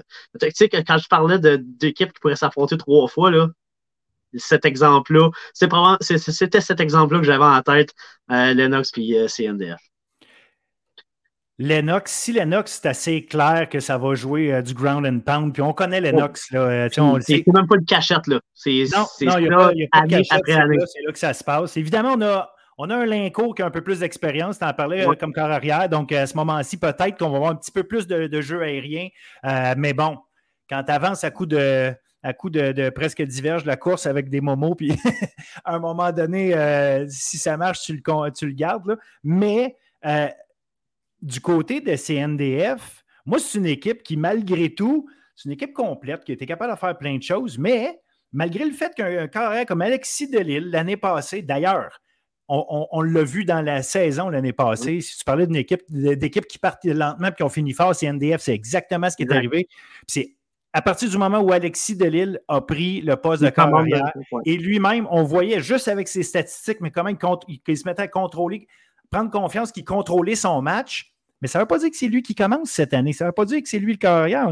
On a, un excellent joueur euh, qui arrive euh, de Laval euh, qui, qui, va se battre pour ce poste-là. Puis on me dit même à certains égards que ça se peut que ce soit lui qui, soit corps numéro un. Non, effectivement, ça c'est clair, mais au moins on sait que par contre, du côté du CNDF, qu'on a, le, même si on décide de ne pas débuter avec Delille, euh, qu'on a cette, cette, euh, cette carte-là en jeu en, main pour, euh, pour, pour, Marc-André Dion et, son équipe. Donc, ça, c'est quand même intéressant. la bataille au poste d'accord, elle est intéressante, mais donc on sait que peu importe lequel qui va débuter, s'il y en a un qui se blesse ou qui va mal, as une bonne police d'assurance derrière. Donc, c'est quand je parlais de profondeur de qualité, je pense que du côté de CNDF, on, on est bien nanti, surtout la position de corps, qu'on sait à quel point c'est important. surtout si tu veux être une équipe, comme tu l'as dit, équilibrée. Euh, c'est équilibré dans tous les sens, qu'on est bon partout, on est bon, on est bon autant au sol qu'on est bon euh, par la passe du côté de, CNDF euh, offensivement. ça, va être une carte, ça va être intéressant de voir ça, par contre, que, le, poste de corps à CNDF, c'est peut-être l'élément qu'on va le plus parler que, parce que la place en série, là, elle semble déjà garantie. Là, on ne veut pas jamais dire ça, là, mais on s'entend que c'est comme plusieurs. Ce serait, ce serait une surprise qu'ils n'arrivent pas à le faire. On s'entend, c'est une très, très grosse surprise. Ça serait, probablement une des, bonnes surprises des dernières années au, football collégial. Donc, Assurément. Euh, donc, le, poste de corps va peut-être autant être le, point le point, le point chaud de, cette équipe-là que de voir où, où, ce qu'ils iront. Mais je pense que je pense quand même qu'on va y aller avec Delille euh, du côté de CNDF. Mais j'ai hâte de voir. Euh, ça, va être, ça, ça, va, ça, va faire jaser, ça, c'est clair. Jusqu'en en fin de semaine, les deux équipes se jouent d'ailleurs le premier match de la, saison des 1. Euh, je pense que c'est vendredi soir à Lennox. Exact, exact. Puis, euh, ben, tu sais, écoute, Marc-André Dion, j'ai essayé de parler à peu près à tous les coachs euh, autant que possible euh, pour préparer ce, podcast-là. Puis, Marc-André Dion, disons qu'il laissait planer le doute sur la plupart des choses qui se passaient. Je pense qu'il voulait garder ça pour lui, ce qui allait se passer, mais veut, veut pas. ça, ça va être un élément, mais quand même, tu parles de profondeur. Puis, c'est NDF, c'est une équipe qui on, parle de, façon de jouer, mais il y a une façon d'être organisé. Puis NDF, là, on voit que c'est une équipe, une organisation qui recrute beaucoup, beaucoup de joueurs, amène énormément de talent. Compétition à l'interne. Créer des ben compétitions oui, exact. Puis cette compétition-là à l'interne euh, est annoncée, est claire, la quantité de monde qui s'en va chercher, du talent partout. Euh, donc, ça, ça va être intéressant aussi de voir comment cette euh, dynamique-là va, va, s'exercer dans l'équipe, puis qu'est-ce qu'elle va amener aussi au niveau des résultats sur le terrain, puis dans les moments clés. Ça, ça va être le fun. On a, tu sais, au niveau des, running backs, on a des bons qui reviennent. Puis en défense, moi, j'ai hâte de voir en défense un certain Steve Mboumois qui a, fait euh, écarquiller bien des yeux, euh, des yeux à des gens qui euh, suivent le foot sans connaître tout le monde. Ce gars-là a reçu des offres de, des plus grandes universités aux États-Unis et notamment à Alabama. Là, on a des, photos. Je sais que coach Jean-Guillaume, qui, est quelqu'un qui place beaucoup de joueurs, qui essaie de placer beaucoup de joueurs aux États-Unis, a eu un rôle important pour accompagner Steve Boumois là-dedans. Mais Steve revient, euh, il ne s'en va pas tout de suite jouer aux États-Unis, il revient pour cette année. Fait que lui, il va être très intéressant. Comment il, s'est préparé pour cette saison-là, comment c'est une occasion pour lui d'être très et, je pense que, et je pense que la, décision du fait qu'il ne va aux États-Unis tout de suite, c'est parce qu'il sait qu'on a, une excellente équipe. Euh, pour, pouvoir compétitionner euh, jusqu'au bout. Donc, je pense que ça, ça, ça, en dit long sur, sur, les chances d'aller jusqu'au bout. Ah, exactement. Puis lui, il y a évidemment Charles-Antoine Ledoux, le middle linebacker de cette équipe, qui est un, excellent joueur aussi. Fait que ça, ça va être, euh, euh, ça va être une équipe, écoute, c'est pas juste à surveiller. Là. Euh, CNDF, si, vous avez un, si vous avez un vieux 2 à mettre, là, c'est une bonne option. Je vous, je, vous dirai jamais de le faire, mais en vrai, CNDF est obligé d'être parmi les équipes de tête en Division 1 cette année. Ça ne serait, pas, ça serait pas étonnant qu'on honnêtement, que ça soit qu'on aille peut-être la. Tu sais, je disais une équipe qui pourrait s'affronter trois fois, c'est, je parlais de CNDF et, et Lennox surtout. Ça ne serait pas surprenant qu'on ait la même finale que l'année passée, ça pourrait arriver encore. clairement, deux, deux euh, front-runners, pour me passer à mauvaise expression, euh, euh, pour, pour cette saison. Troisième affrontement entre deux rivaux depuis longtemps parce que c'est deux équipes de Montréal. Mais, très en plus. Hein? Avec des campus quand même assez proches. Oui, oui, absolument. Donc, euh, écoute, ça va être intéressant. Les, euh, les bons vieux Cheetahs de Vanny avec un nouveau coach depuis longtemps, Joe Kolzak, qui a, pris, euh, qui a pris les rênes après le départ de Pete Chrysomalis. Donc, lui est là et il va affronter évidemment les Phoenix de Grasset, toujours menés et coachés par Tony Yadeluka. Ça, euh, ça va être intéressant parce que, euh, bon, l'histoire entre ces deux, euh, ces deux programmes-là est, bien garnie, mais on a deux équipes là-dedans qui ont fini milieu de peloton l'an passé. Et j'ai l'impression que Vanier, pour moi, est plus dans une pente descendante. Je peux me tromper. encore énormément d'excellents athlètes, mais je je ne sais pas à quoi me rattacher euh, quand je regarde cette équipe-là, me dire, OK, voici les piliers de l'équipe. Je ne le sais pas. On va jouer, on va commencer la saison avec un corps recru. Euh, Skoulakis de, de, Notre-Dame, oui, Notre-Dame. Euh, et puis, euh, donc, c'est lui qui va avoir les rênes de l'équipe pour commencer la saison. De l'autre côté, avec Grasset, ben, c'est Pepe Gonzalez qui va avoir le ballon. on sait que il y avait une bataille avec Esteban Bedoya, mais Esteban Bedoya a quitté, euh, quitté le programme de, de, Grasset pour aller à Montmorency. On va en reparler quand on va parler du B2. Vanier contre Grasset. Moi, je vois Grasset, au contraire, comme une équipe qui, était en ascension, une défensive qui va redevenir la défensive d'il y a 2, 3, 4 ans. Euh, peut-être pas à, ce point-là, mais en, une puissance, une force, cette défensive-là, avec Benjamin Blaise notamment. Puis contre Vanier, comme je dis, qui est une équipe que je ne sais pas à quoi m'attendre. Moi, d'après moi, Grasset, Grasset est peut-être une des équipes qui, justement, peut se placer parmi les, meilleurs, meilleurs de la Ligue cette année. Mais j'ai peur un peu pour Vanier, je t'avoue, franchement, cette saison. Mais honnêtement, je pense que Vanier, ça a été un peu calculé le départ du coach euh, du, coach Là, je pense qu'on savait qu'on s'en va dans un nouveau cycle et c'était peut-être le temps de donner les règnes d'une équipe dans, un nouveau cycle à un nouvel entraîneur qui va, qui va, va s'acclimater avec sa, nouvelle euh, sa nouvelle gang de, joueurs. Là, je, pense que, je, pense que ça a été quand même assez. Moi, je ne serais pas heureux que ce soit le départ calculé. Là. Euh, euh, nouvel entraîneur, on va, on va prendre le temps de s'adapter, on va prendre le temps de, de mettre cette équipe-là euh, à son aise. Donc, oui, je, suis d'accord avec toi que c'est deux équipes qui s'en vont dans des directions opposées. Grasset va revenir vers le sommet. C'est une équipe là, qui est. On parle de, de toute une carte cachée. Là. Je pense que Grasset, c'est une équipe qui peut venir brouiller les cartes dans, le top 3. Là. Euh, parce que, comme tu l'as parlé défensivement, ça va, ça, va devenir une défensive, euh, une défensive assez dominante. Euh, j'ai hâte de voir ce que Pepe Gonzalez va faire au poste de corps. C'est un carrière très dynamique. donc, ça, ça va être très intéressant pour, pour, pour, progresser. Et du côté de Vanier, c'est une équipe qui est vraiment très jeune et qui est. tu sais, oui, beaucoup, tu l'as mentionné, ont des athlètes, mais on n'a pas, on pas un joueur comme qu'on a eu dans les autres années, là, un, un, un, game changer. On appelle ça dans le domaine. Là. Ben, ou peut-être qu'il existe, mais on ne le connaît pas encore. C'est ça, exact. Mais il va y avoir un manque d'expérience globale collectif qui, sera, qui va qui euh, faire mal. On œuvre dans le football. Moi, j'œuvre dans le football. J'en vois des adeptes secondaires, mais je ne connais pas tout le monde dans, nulle part. Donc, peut-être dans leur cuvée de recrutement, ils ont recruté un joueur qu'on n'a pas vu qui joue dans, plus lointain au Québec puis qui finalement euh, va devenir ce joueur-là. Mais quand tu regardes ça au moment où on enregistre le podcast, on ne peut pas dire que euh, Vanier, présentement, on peut les établir comme des favoris. Ça va être une équipe qui va batailler pour, pour une place en série euh, cette année.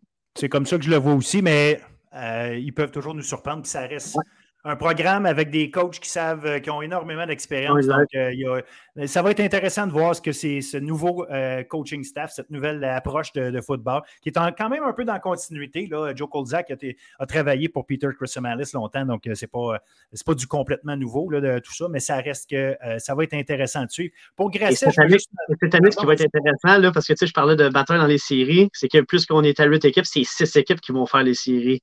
Les deux premiers vont avoir un, un bail, donc ça, va être intéressant euh, euh, pour les, équipes qui vont finir 1 et 2. Il y, en a deux qui vont avoir, ce ne sera pas juste seulement l'équipe de première place qui va avoir son, euh, sont, laissés passer, la, deuxième aussi. Donc, il y a deux équipes qui ne feront pas les séries. Donc, c'est pour ça que ça, va être une bonne bataille. Je pense qu'entre 5 et 8, les équipes entre 5 et 8, je pense que tout le monde peut, espérer peut-être se faufiler euh, pour, pour, pour, l'autre de série. Ça va être très intéressant. C'est pour ça que je dis que Vanier pourrait se battre. Là, une sixième place est très et même s'ils sont plus jeunes, c'est très plausible euh, pour eux parce qu'ils ont quand même euh, des athlètes pour, pour, le faire.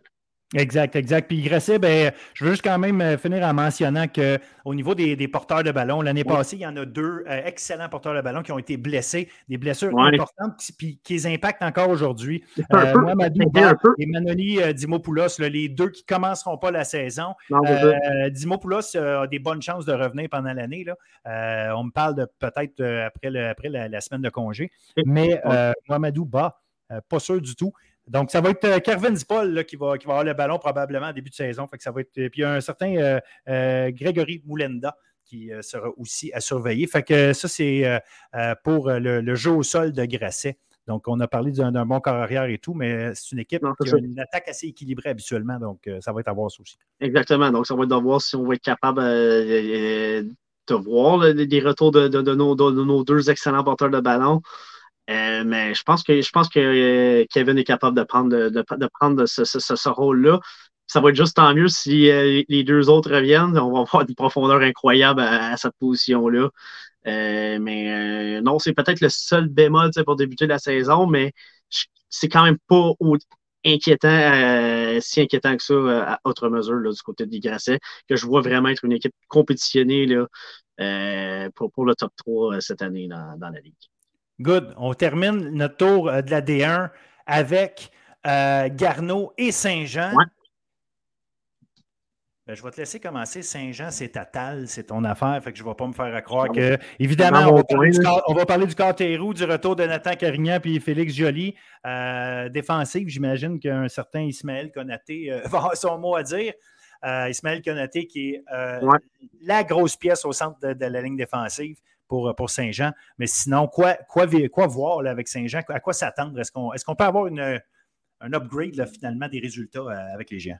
Moi, je pense que oui. Euh, je pense qu'offensivement, c'est une équipe qui est quand même bien, euh, qui est quand même bien balancée. Là. Olivier Théroux a eu quand même d'expérience l'an passé, a, joué euh, ça, ça, va de mal, donc ça va être très intéressant. Il y a Barcelo également qui va être dans, qui va être dans l'eau pour jouer. Disons que c'est un, un, joueur qu'on pourrait, peut-être utiliser comme un genre de couteau suisse de cette année du côté de Saint-Jean. Euh, euh, donc, j'ai hâte de voir euh, c'est peut-être peut-être au poste de carrière, peut-être à une autre position. Là, euh, je ne m'avancerai pas là-dessus. Là, je vais laisser coach, coach Bégin et le nouveau Qu'est-ce qui va être intéressant, c'est le nouveau coordonnateur offensif des géants, Dimitri Morin.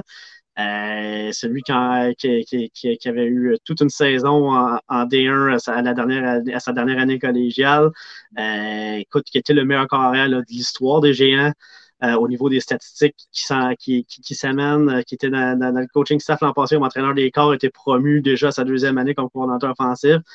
Avec le départ de Rémi Giguère. Oui, ça va être, ça va être une, attaque qui, je pense, va être un peu plus différente, euh, qui va être à la sauce Dimitri Morin, avec les athlètes avec les athlètes que les géants ont offensivement, ça pourrait être une attaque qui pourrait être très, très, très dynamique cette saison.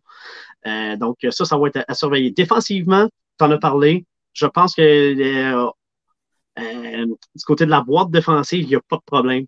Euh, je pense que c'est une équipe, les géants, qui vont être, qui, vont être capables de rivaliser. C'est au niveau des demi-défensifs, je pense. Euh, il a eu des, grosses pertes, là, donc ça va être, ça c'est peut-être le seul point, le, point d'interrogation défensivement dans, une, dans une D1 où il y a des équipes qui sont bien balancées, comme on en parle depuis tantôt, qui sont capables de passer le ballon de façon régulière. Euh, ça va être là, là d'avoir peut-être une expérience euh, qui va jouer contre, contre, Saint-Jean euh, dans la tertiaire. C'est intéressant quand tu dis qu'il y a des équipes qui sont capables de passer, mais si on se fie à l'an passé, il n'y a pas tant d'équipes qui jouaient non. pass first, là, disons. il y avait à peu près juste Gressel, justement, qui, qui jouait comme ça. Donc, ça va être intéressant. Et, CNDF avec l'arrivée de Delille. Et CNDF, une fois qu'Alexis Delille était là, mais Rémi Nadeau faisait tellement un gros, euh, gros travail euh, comme porteur de ballon. avait quand Mais tu as raison, il utilisait quand même la passe, mais, mais c'est juste de dire qu'il y a quand même une tendance qu'on a vue. On dirait qu'on se prépare pour du football de novembre où est-ce qu'il y a de la neige, fait on s'habitue à jouer avec nos, nos gars puis euh, des, des, des, porteurs de ballon, puis des jeux au sol.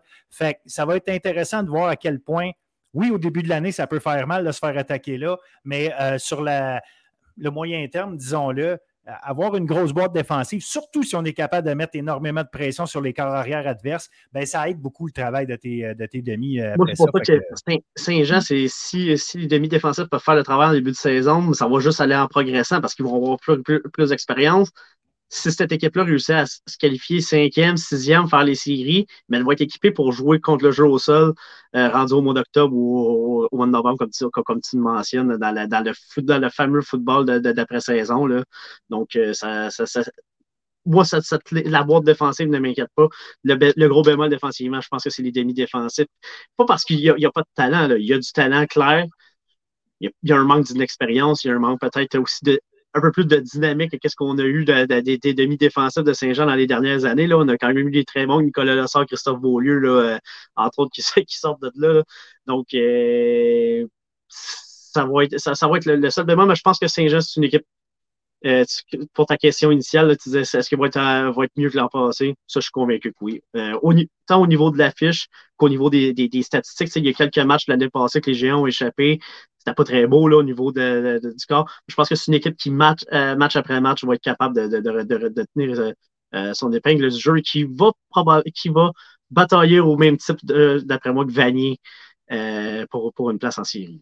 Parce que là, c'est ça aussi qui est intéressant, c'est qu'on n'a pas euh, le, match facile, je me sens en gros guillemets, euh, mais tu sais, euh, c'est pas pour rien que Lévis et Lionel Groux sont descendus, mais malheureusement, Saint-Jean faisait un petit peu partie de ce groupe-là l'année passée, des équipes pour qui les gros, les gros programmes venaient, venaient disons, chercher une victoire. Je dis pas qu'il suffisait qu'ils travaillaient. Clairement, clairement, ces équipes-là étaient supérieures à Saint-Jean, faisait partie, Saint-Jean faisait partie du groupe de, de bas de classement.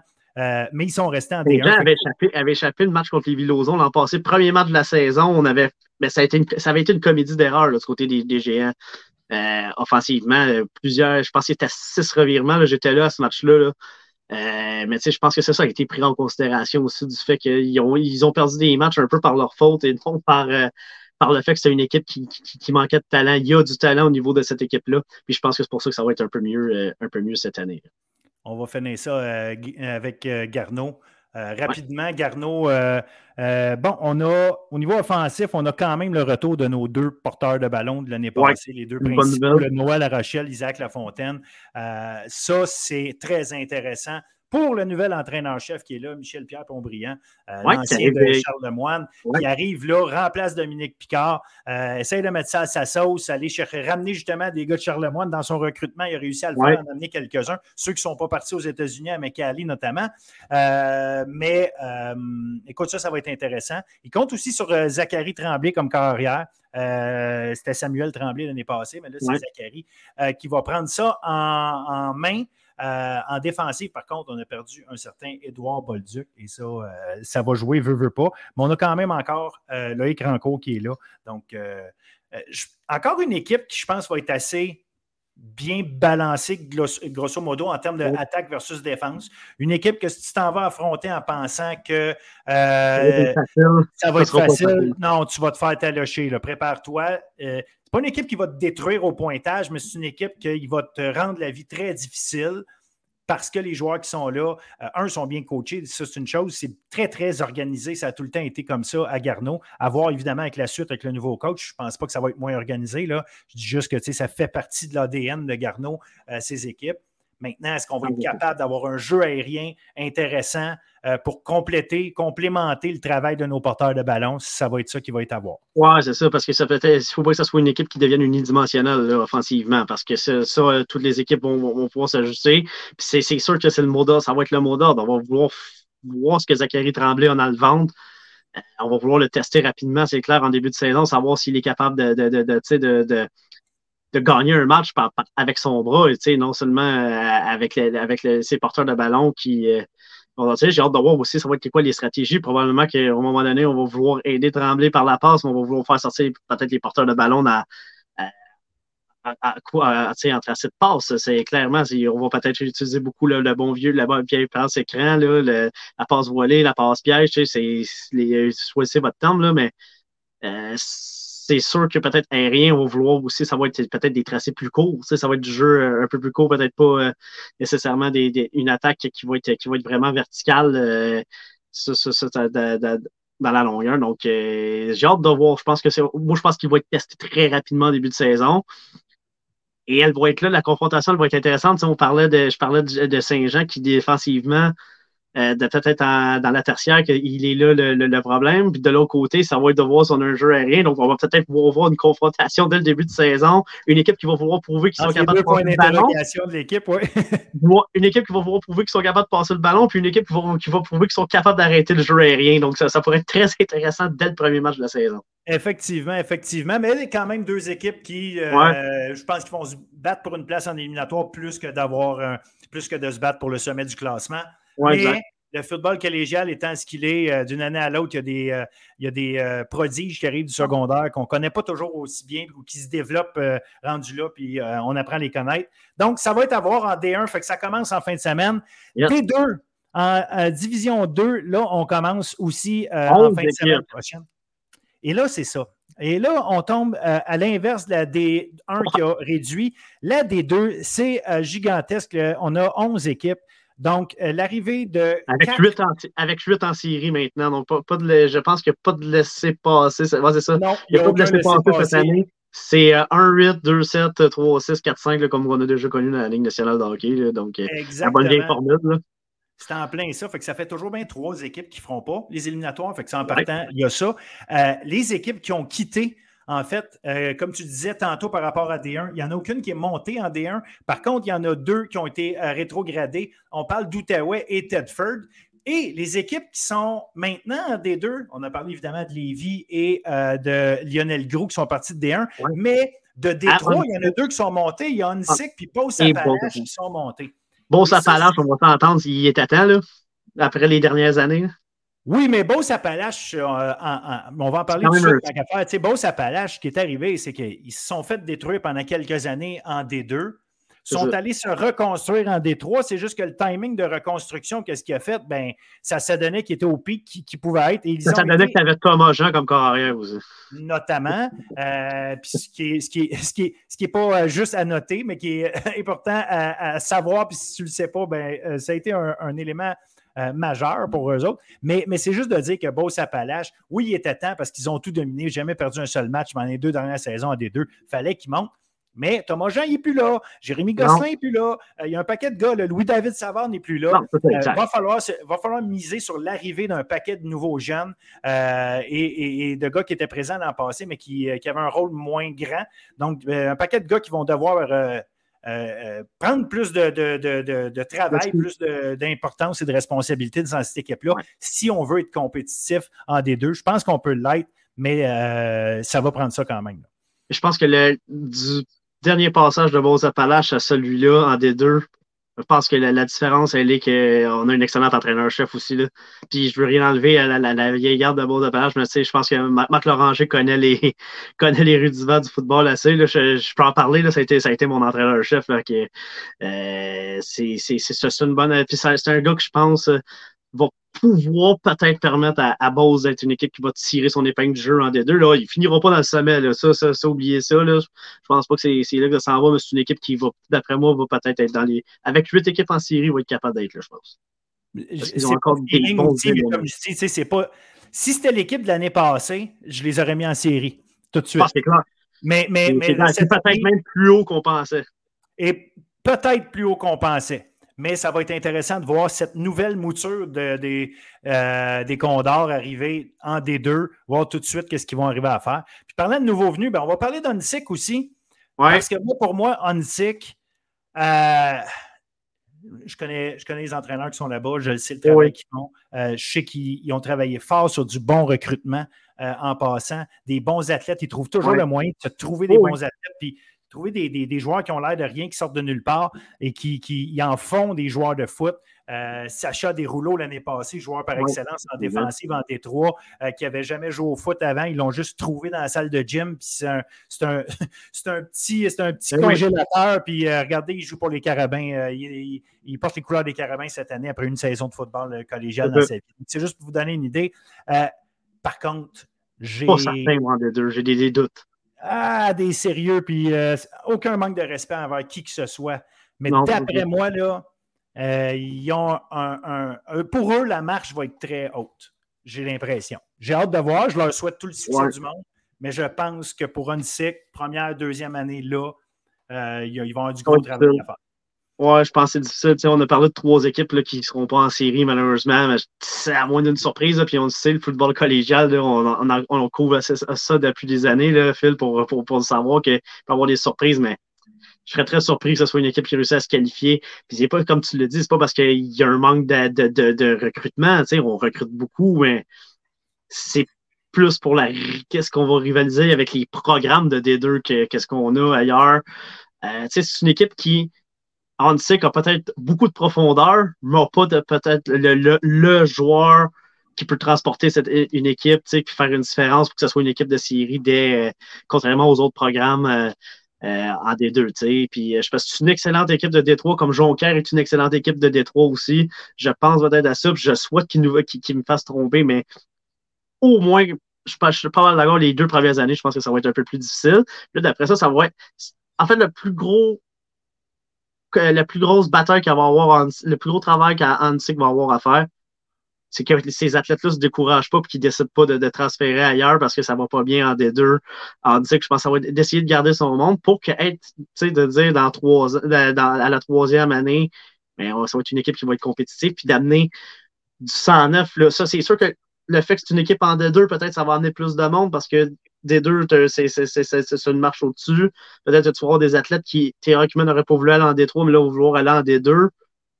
Ça va être d'essayer, comme je le dis, de garder ton monde puis d'amener du nouveau talent année après année. Puis mais des joueurs là, qui, qui, ont, qui, sont capables de faire une différence euh, euh, au niveau d'amener cette équipe-là en série. Euh, garde, oui, puis je vais, je vais rajouter, tu, sais, tu me dis qu'ils ont probablement assez de profondeur. Moi, je pense que ça va être leur plus gros problème au début. En fait, non, ben, ce que je veux dire, c'est pas. C'est une équipe de profondeur. C'est des ah, joueurs oui, qui, mais, mais qui ça, ailleurs, ça serait de la profondeur pour une équipe. C'est plus, plus ça mon point. Là, de oui, exact, OK, c'est ça. Parce que, parce que moi, je pense que ça va être leur, leur plus gros problème au départ, comparé aux autres équipes qui sont capables de pallier une, blessure ici et là. Euh, parce avoir, deux blessés, avoir, deux blessés, sur ta ligne offensive, pour certaines équipes, euh, c'est jouable. Pour d'autres, c'est un problème majeur. Exact. Moi, je regarde, les, je regarde leur alignement, puis c'est des joueurs qui seraient probablement, comme je le dis, de la profondeur ailleurs au lieu d'être des partants. Donc, euh, ça va être un peu ça dans la C'est pour ça que je dis il va falloir rajouter du talent année après année, puis essayer de garder ces joueurs-là. Oui, ils vont avoir un développement, ça c'est clair, ça va être intéressant pour eux. Il va falloir qu'ils réussissent à les garder, puis d'amener du nouveau talent, d'amener des, joueurs comme que j'apporte l'expression du temps game changer un peu plus, euh, surtout pour compétitionner en D2, là, parce que tu veux pas quand même pas aller en D2 puis, puis te faire planter. Là, moi, j'ai vécu Edouard en D1, qui c'était pas, pas le fun. Le plus le fun, c'est à un moment donné, tu, tu veux tu veux t'établir au, tu veux à quelque part. Tu veux être compétitif. ça va être L'objectif d'Unsick ne peut pas être le, championnat. L'objectif d'Unsick, c'est d'être compétitif. Et, s'il arrive, ben, tant mieux. Et de s'améliorer de match en match. Ça va être un match à la fois pour Hansik, euh, surtout cette, du moins cette année. Puis euh, c'est pas grave s'ils ne font pas les, séries cette année, mais en autant, je pense que c'est cette équipe là comme tu dis, ça va de compétitionner et de ne pas, de, pas, de pas se faire euh, laver à chaque match. Là? Parmi les, équipes qui sont à risque pour moi de ne pas faire les éliminatoires, je suis obligé de mettre Trois-Rivières, peut-être Édouard Montpetit là-dedans. Je pense qu'Édouard Montpetit est mieux qu'il était. Euh, mais il y a encore des choses. Il y a un bon recrutement quand même à Edouard cette année. Euh, il y a un nouvel entraîneur. je pense que ça va s'améliorer. Anthony Di Francesco qui vient d'arriver prend les rênes de cette équipe-là en, remplacement de, Nicolas Melsba. Il, va avoir. Euh, il, y a un changement de garde, un changement de, mindset, il y a un paquet de choses. Mais on a perdu une coupe de, coupe de bons athlètes là, aussi. Puis notamment, je vais nommer euh, Émile Barthélémy, que ceux qui ont regardé le match de vendredi au, euh, euh, football universitaire avec, avec le Rouge et Or, ben, Émile Barthélémy a, réussi le tour de force de se trouver une place comme joueur recru sur l'équipe partante défensive du, Rouge et Or. Fait que c'est pour vous montrer la grosseur du morceau qu'on a perdu là-bas. Fait qu'Edouard Monpetit, moi, pour moi, et Trois-Rivières vont être deux équipes qui est Consic je pense, un risque euh, d'être plus dans le bas du classement, mais euh, Édouard Monpetit, pour moi, évidemment, dans les trois, est l'équipe la, mieux placée pour euh, gagner sa place dans les séries. Parce je, pense que, je pense que pour Édouard, de finir 7e, 8e, c'est très réaliste pour eux. Oui, oui, absolument, c'est réaliste. Puis, il faut, aussi se dire que, moi, l'autre équipe que, je mets là-dedans, même s'il arrive de D1, c'est Lévis. Lévis, je suis sûr, parce qu'il y a eu tellement de changements au niveau du coaching. Euh, je, sais qu'il y en a des bons là-dedans et tout, c'est beau, mais euh, il y a eu des gros, gros, grosses modifications. Il y a un manque de stabilité. Là. Il y a un manque de stabilité là-bas. Euh, ça va être intéressant de voir. Par contre, par contre, est-ce que les défensives de D2 vont être capables de, gérer la ligne offensive et le jeu au sol de Lévis? Euh, les équipes de D1 ont eu de la misère à contenir Charles Bourgault l'année passée. Les, équipes de D2 ne feront pas mieux que la D1, c'est sûr à 100% Mais si on est capable de limiter le, travail de, la ligne offensive et du, euh, du, jeu au sol de Lévis, c'est une équipe qui pourrait avoir un peu de difficulté quand même, plus qu'on pense. Lévis, le, bémol, ça, va être leur, défensive à eux, je pense, euh, qui compte, des, les, attaques un peu plus un, parce que, tu sais, autant qu'on disait D1, on, sait que c'est une attaque, tu sais, ça joue au sol, ça joue beaucoup au sol, mais là, même si on voit une tendance, dans D2, ça passe beaucoup de ballon aussi. Là. Euh, c'est là que ça, c'est là que peut-être il faut être le bémol de, de Lévi-Lauzon. Tu sais, la défensive de Lévi-Lauzon est habituée de pratiquer contre une offensive qui court. Donc, un jeu au sol est plus facile à arrêter pour eux. Je pense que, que ça, le, bémol va être là. Puis, tu as, raison de le dire, même s'ils arrivent de D1, c'est pas une équipe qui arrive de D1 puis qu'on dit euh, c'est, c'est, au sommet et automatiquement, là, euh, c'est loin d'être jeu. Moi, je pense qu'ils vont faire les séries un peu comme Edouard, là, mais ça sera peut-être pas dans le top 4, là, euh, même peut-être même pas top 5 là, pour eux. En fait, ça reste à voir. J'attends de voir à quel point, au niveau des, des, des fronts défensifs. On va, on va, voir, la réponse quand même assez rapidement, je pense, dans la saison. Là. Tu sais, là, on va en parler. Lévi, et mon petit, c'est deux équipes qu'on est en train de parler, donc on peut, on peut le dire déjà, ils s'affrontent aux premières semaines de la saison. Pour eux, Mais la C'est deuxième. déjà, un match- c'est déjà, déjà un match éliminatoire avant le temps, presque. Parce que c'est des équipes oui, qui pourraient raison. Leur, deuxième, leur deuxième affrontement, c'est contre Montmorency. Une solide machine, là. Puis Non, euh, on, va, on va en parler de Montmorency parce que Montmorency, John Abbott, euh, Saint-Hyacinthe, Sherbrooke, Valleyfield. Et là, je ne mets pas. Euh, ouais, c'est ça. Je ne mets pas Lionel Groux encore dans le Non. top parce que Lionel Groux, on va en parler. Mais là, je te parle de cinq équipes qui, l'année passée, n'importe lequel des cinq aurait pu gagner le championnat puis ça n'aurait pas été surprenant. Et encore cette année, Ces cinq-là peuvent cinq gagner le championnat. ont le droit de penser à un championnat. Euh, John Abbott, j'ai hâte de voir avec euh, euh, Valentine comme carrière qui remplace Kevin Trépanier, qui a été Ouais. extrêmement solide pendant des années. Avoir un, un gros jeu au sol extrêmement robuste.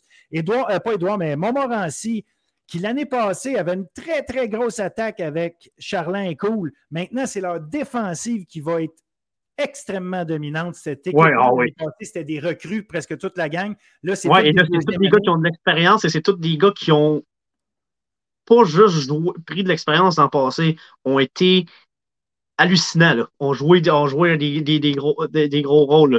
C'est autant leur tertiaire que leur boîte défensive qui est excellente du côté de Montmorency. Donc, Exact. tu vas vouloir courir contre Montmorency ou tu vas vouloir passer contre Montmorency, ça sera pas évident. En fait, la seule, la seule option, la seule option un peu ouverte, je dis un peu ouverte, c'est de courir contre Montmorency. Ta ligne de- Ouais, offensive peut battre leur ligne défensive. Mais leur boîte avec leur linebacker qu'ils ont, Mais c'est ça.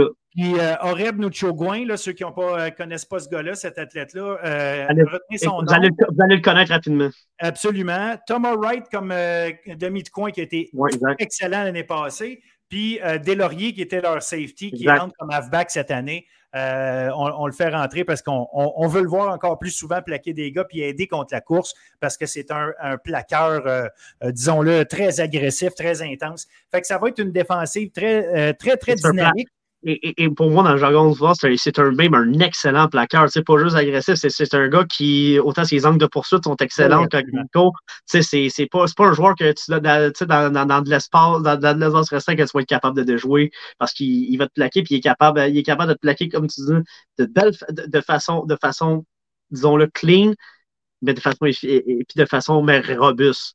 Donc, euh, c'est tout un, ça, ça va être tout, tout un joueur euh, aussi à surveiller du côté de, de, de Montmorency. La question à se poser, c'est ça. C'est au niveau de l'attaque. Est-ce que euh, Esteban va être capable de euh, recréer la magie de Victor Charland? Arrêtez de penser de ça. Là. Euh, Victor Charland, c'est un exceptionnel. Avec lui, il est cool. C'est, l'âge d'or du, receveur, euh, du carrière receveur à Montmorency. On ne sera pas là.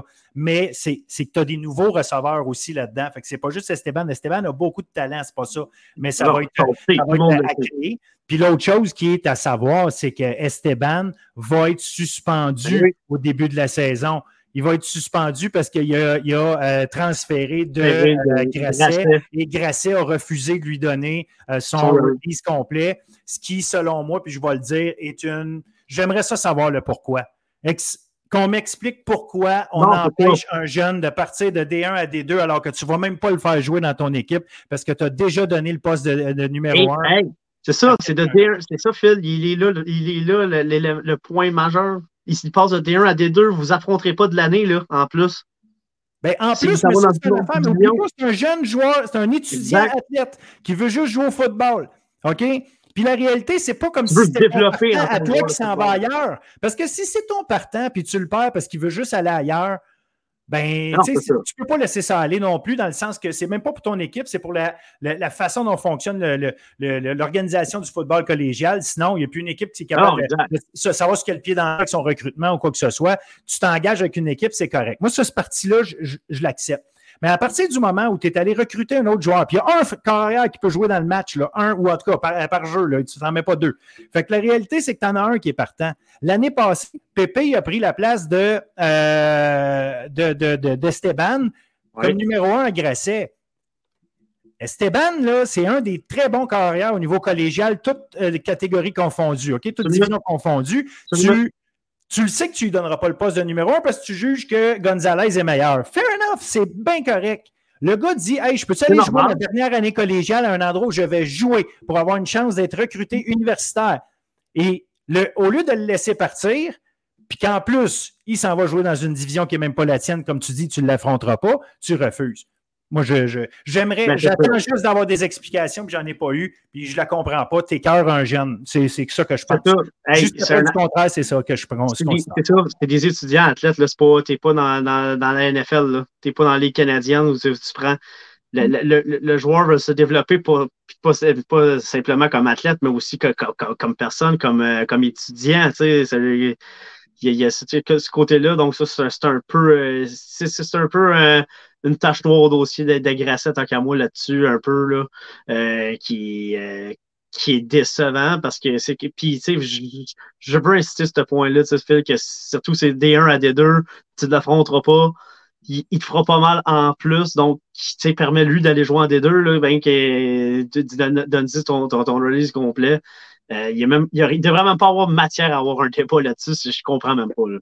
Ben, c'est pour ça que la seule petite gêne que je vais me garder, elle va venir du fait que je n'ai pas eu la réponse du pourquoi exactement. Quelqu'un va pouvoir me dire c'est de mes affaires, fair enough. Mais ça reste que comme je n'ai pas la réponse, et je l'ai posé la question. Puis l'autre affaire qui m'agace énormément là-dedans, énormément, c'est que cette décision-là elle aurait pu être prise au printemps dernier elle aurait été annoncée au printemps dernier, puis elle est annoncée à moins d'une semaine du début de la saison. C'est là qu'après, qu'est-ce qu'il y a. On peut le dire, là, Phil, on voulait tourner la semaine passée, mais on a décidé, on a dit on veut faire un tour d'horizon complet, donc on va attendre la décision.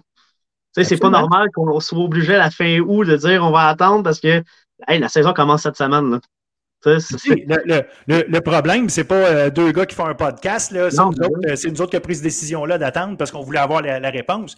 Mais, mais pour le jeune c'est 100% 100% C'est même pas pour, euh, pour Montmorency non plus. Je m'en contre sac qui, qui, font jouer Montmorency. OK? Ça ah ne m'intéresse pas, de, Ça n'a même pas rapport avec Montmorency. Ça n'a même pas rapport avec Grassa. Ça a rapport avec un fait qui était euh, à cause de que l'RSU a pris son temps pour cette décision-là. Le fait que, tu sais, le, problème aurait pu être réglé plus longtemps si c'était euh, juste en donnant un release complet. Mais regarde, comme tu dis, moi, moi, moi aussi, c'est, regarde, moi, tu, prends les décisions que tu veux, tu as le droit dans la vie. Tu sais, c'est bien correct, on comprend ça. J'en ai pris des décisions comme entraîneur-chef. Il faut donne des explications. Comme programme, donne des explications. Juste des explications claires, puis garde, euh, après euh, ça, tu laisseras les gens juger s'ils ne croient pas, là, ça, on s'en fout, là, mais... Exact, exactement. En tout cas, regarde, je vais, je vais, je vais laisser ça aller, mais pour l'instant... Que, ça soit silence radio, ça, c'est, ça, ça, me tape un peu ses nerfs. Exact, je suis en même place.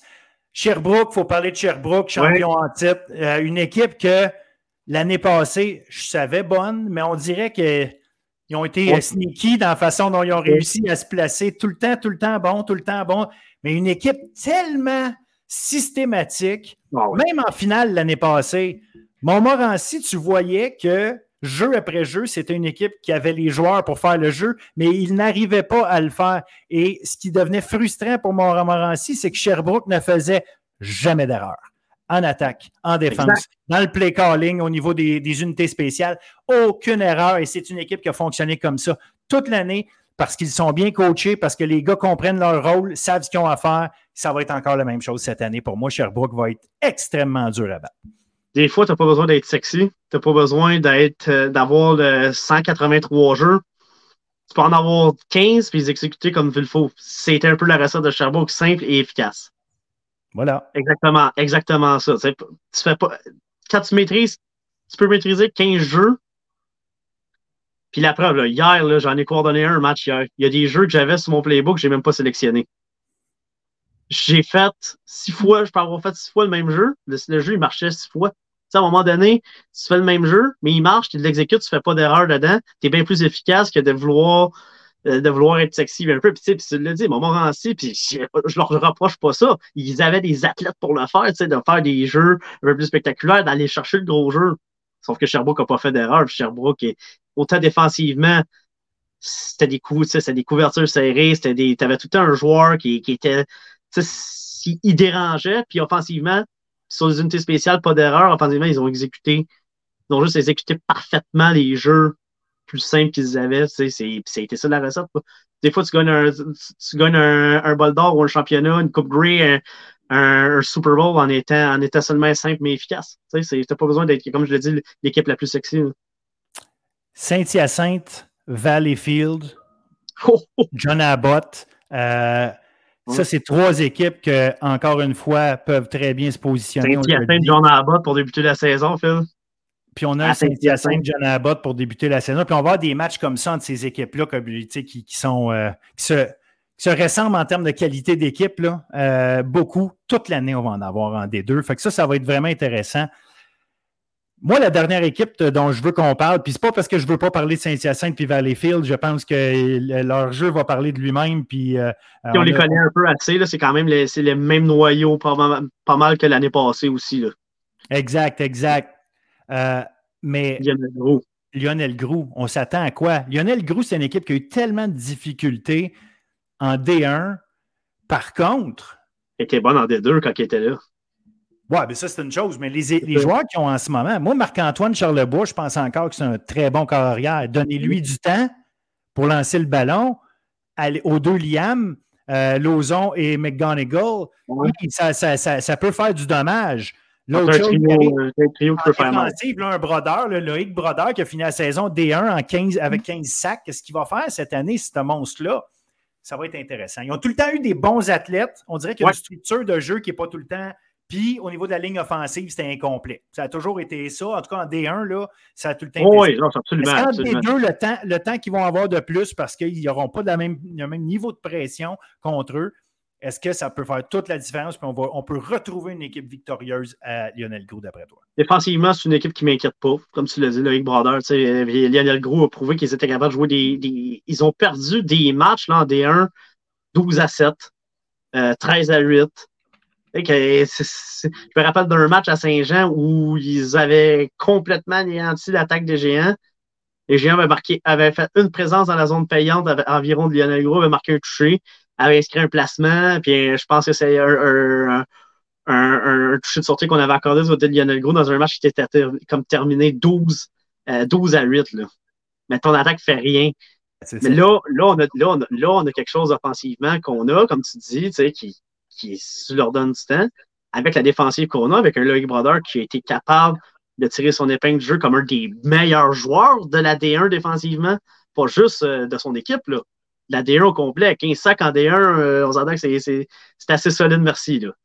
Exact. Euh, c'est une équipe qui est très intrigante, qui, je pense, qu'on doit mettre dans le lot euh, avec les équipes qu'on a nommées euh, précédemment pour, pour, comme une équipe qui, je pense, tu sais, Livy Lozon arrive en D2, même si elle arrive de la D1 avec des points d'interrogation. Chez Lionel Gros, il y en a un peu moins. Tu as parlé de la ligne à l'attaque, je pense que ça, ça a été un, réel problème en D1. Mais là, j'ai hâte de voir comment ça va être en D2. Peut-être que, que cette équipe-là va avoir moins de pression en, en, D2, peut-être va, va, mieux performer. C'est peut-être le seul point d'interrogation. Mais Lionel Gros arrive avec une mentalité qu'ils peuvent gagner le bol d'or leur première année en D2 en retournant en D2, alors que les Villos ont plus de, points d'interrogation euh, à, se poser. Excellent. Ben, c'est en plein ça, je pense qu'effectivement. Lionel Gros va faire partie, euh, moi aussi, je pense, des, euh, du groupe qui a, qui a, une chance de se positionner et d'être compétitif semaine après semaine, même contre les gros programmes. notre mandat, ça va être, ça va être d'observer un peu partout dans, dans, dans, le football collégial, c'est quoi les matchs de la semaine. Là. En D2, ça, ça va être à chaque semaine là, avec ce peloton de tête-là qui, qui, arrive. Tu as six, six équipes là, qui, peuvent, euh, qui peuvent euh, peut-être espérer. Tu, vas voir les, ces six premiers-là, après ça, la bataille, euh, ben, les batailles pour, entre la septième, peut-être dans le 25, mais tu sais, on a parlé des droits, Trois-Rivières et toutes ces équipes-là qui vont être intéressantes aussi. Tu vas avoir une bataille au sommet, une bataille dans le bas pour savoir qui va être peut-être les deux dernières équipes à faire les séries. Donc, en D2, on va avoir des matchs à surveiller à chaque semaine, clairement, qui ça va, ça, être, ça va être exceptionnel. Absolument, absolument. Puis, regarde, moi, c'est personnellement, depuis, je dirais, euh, deux ans, là, euh, je trouve que c'est la ligue la plus. Euh, le...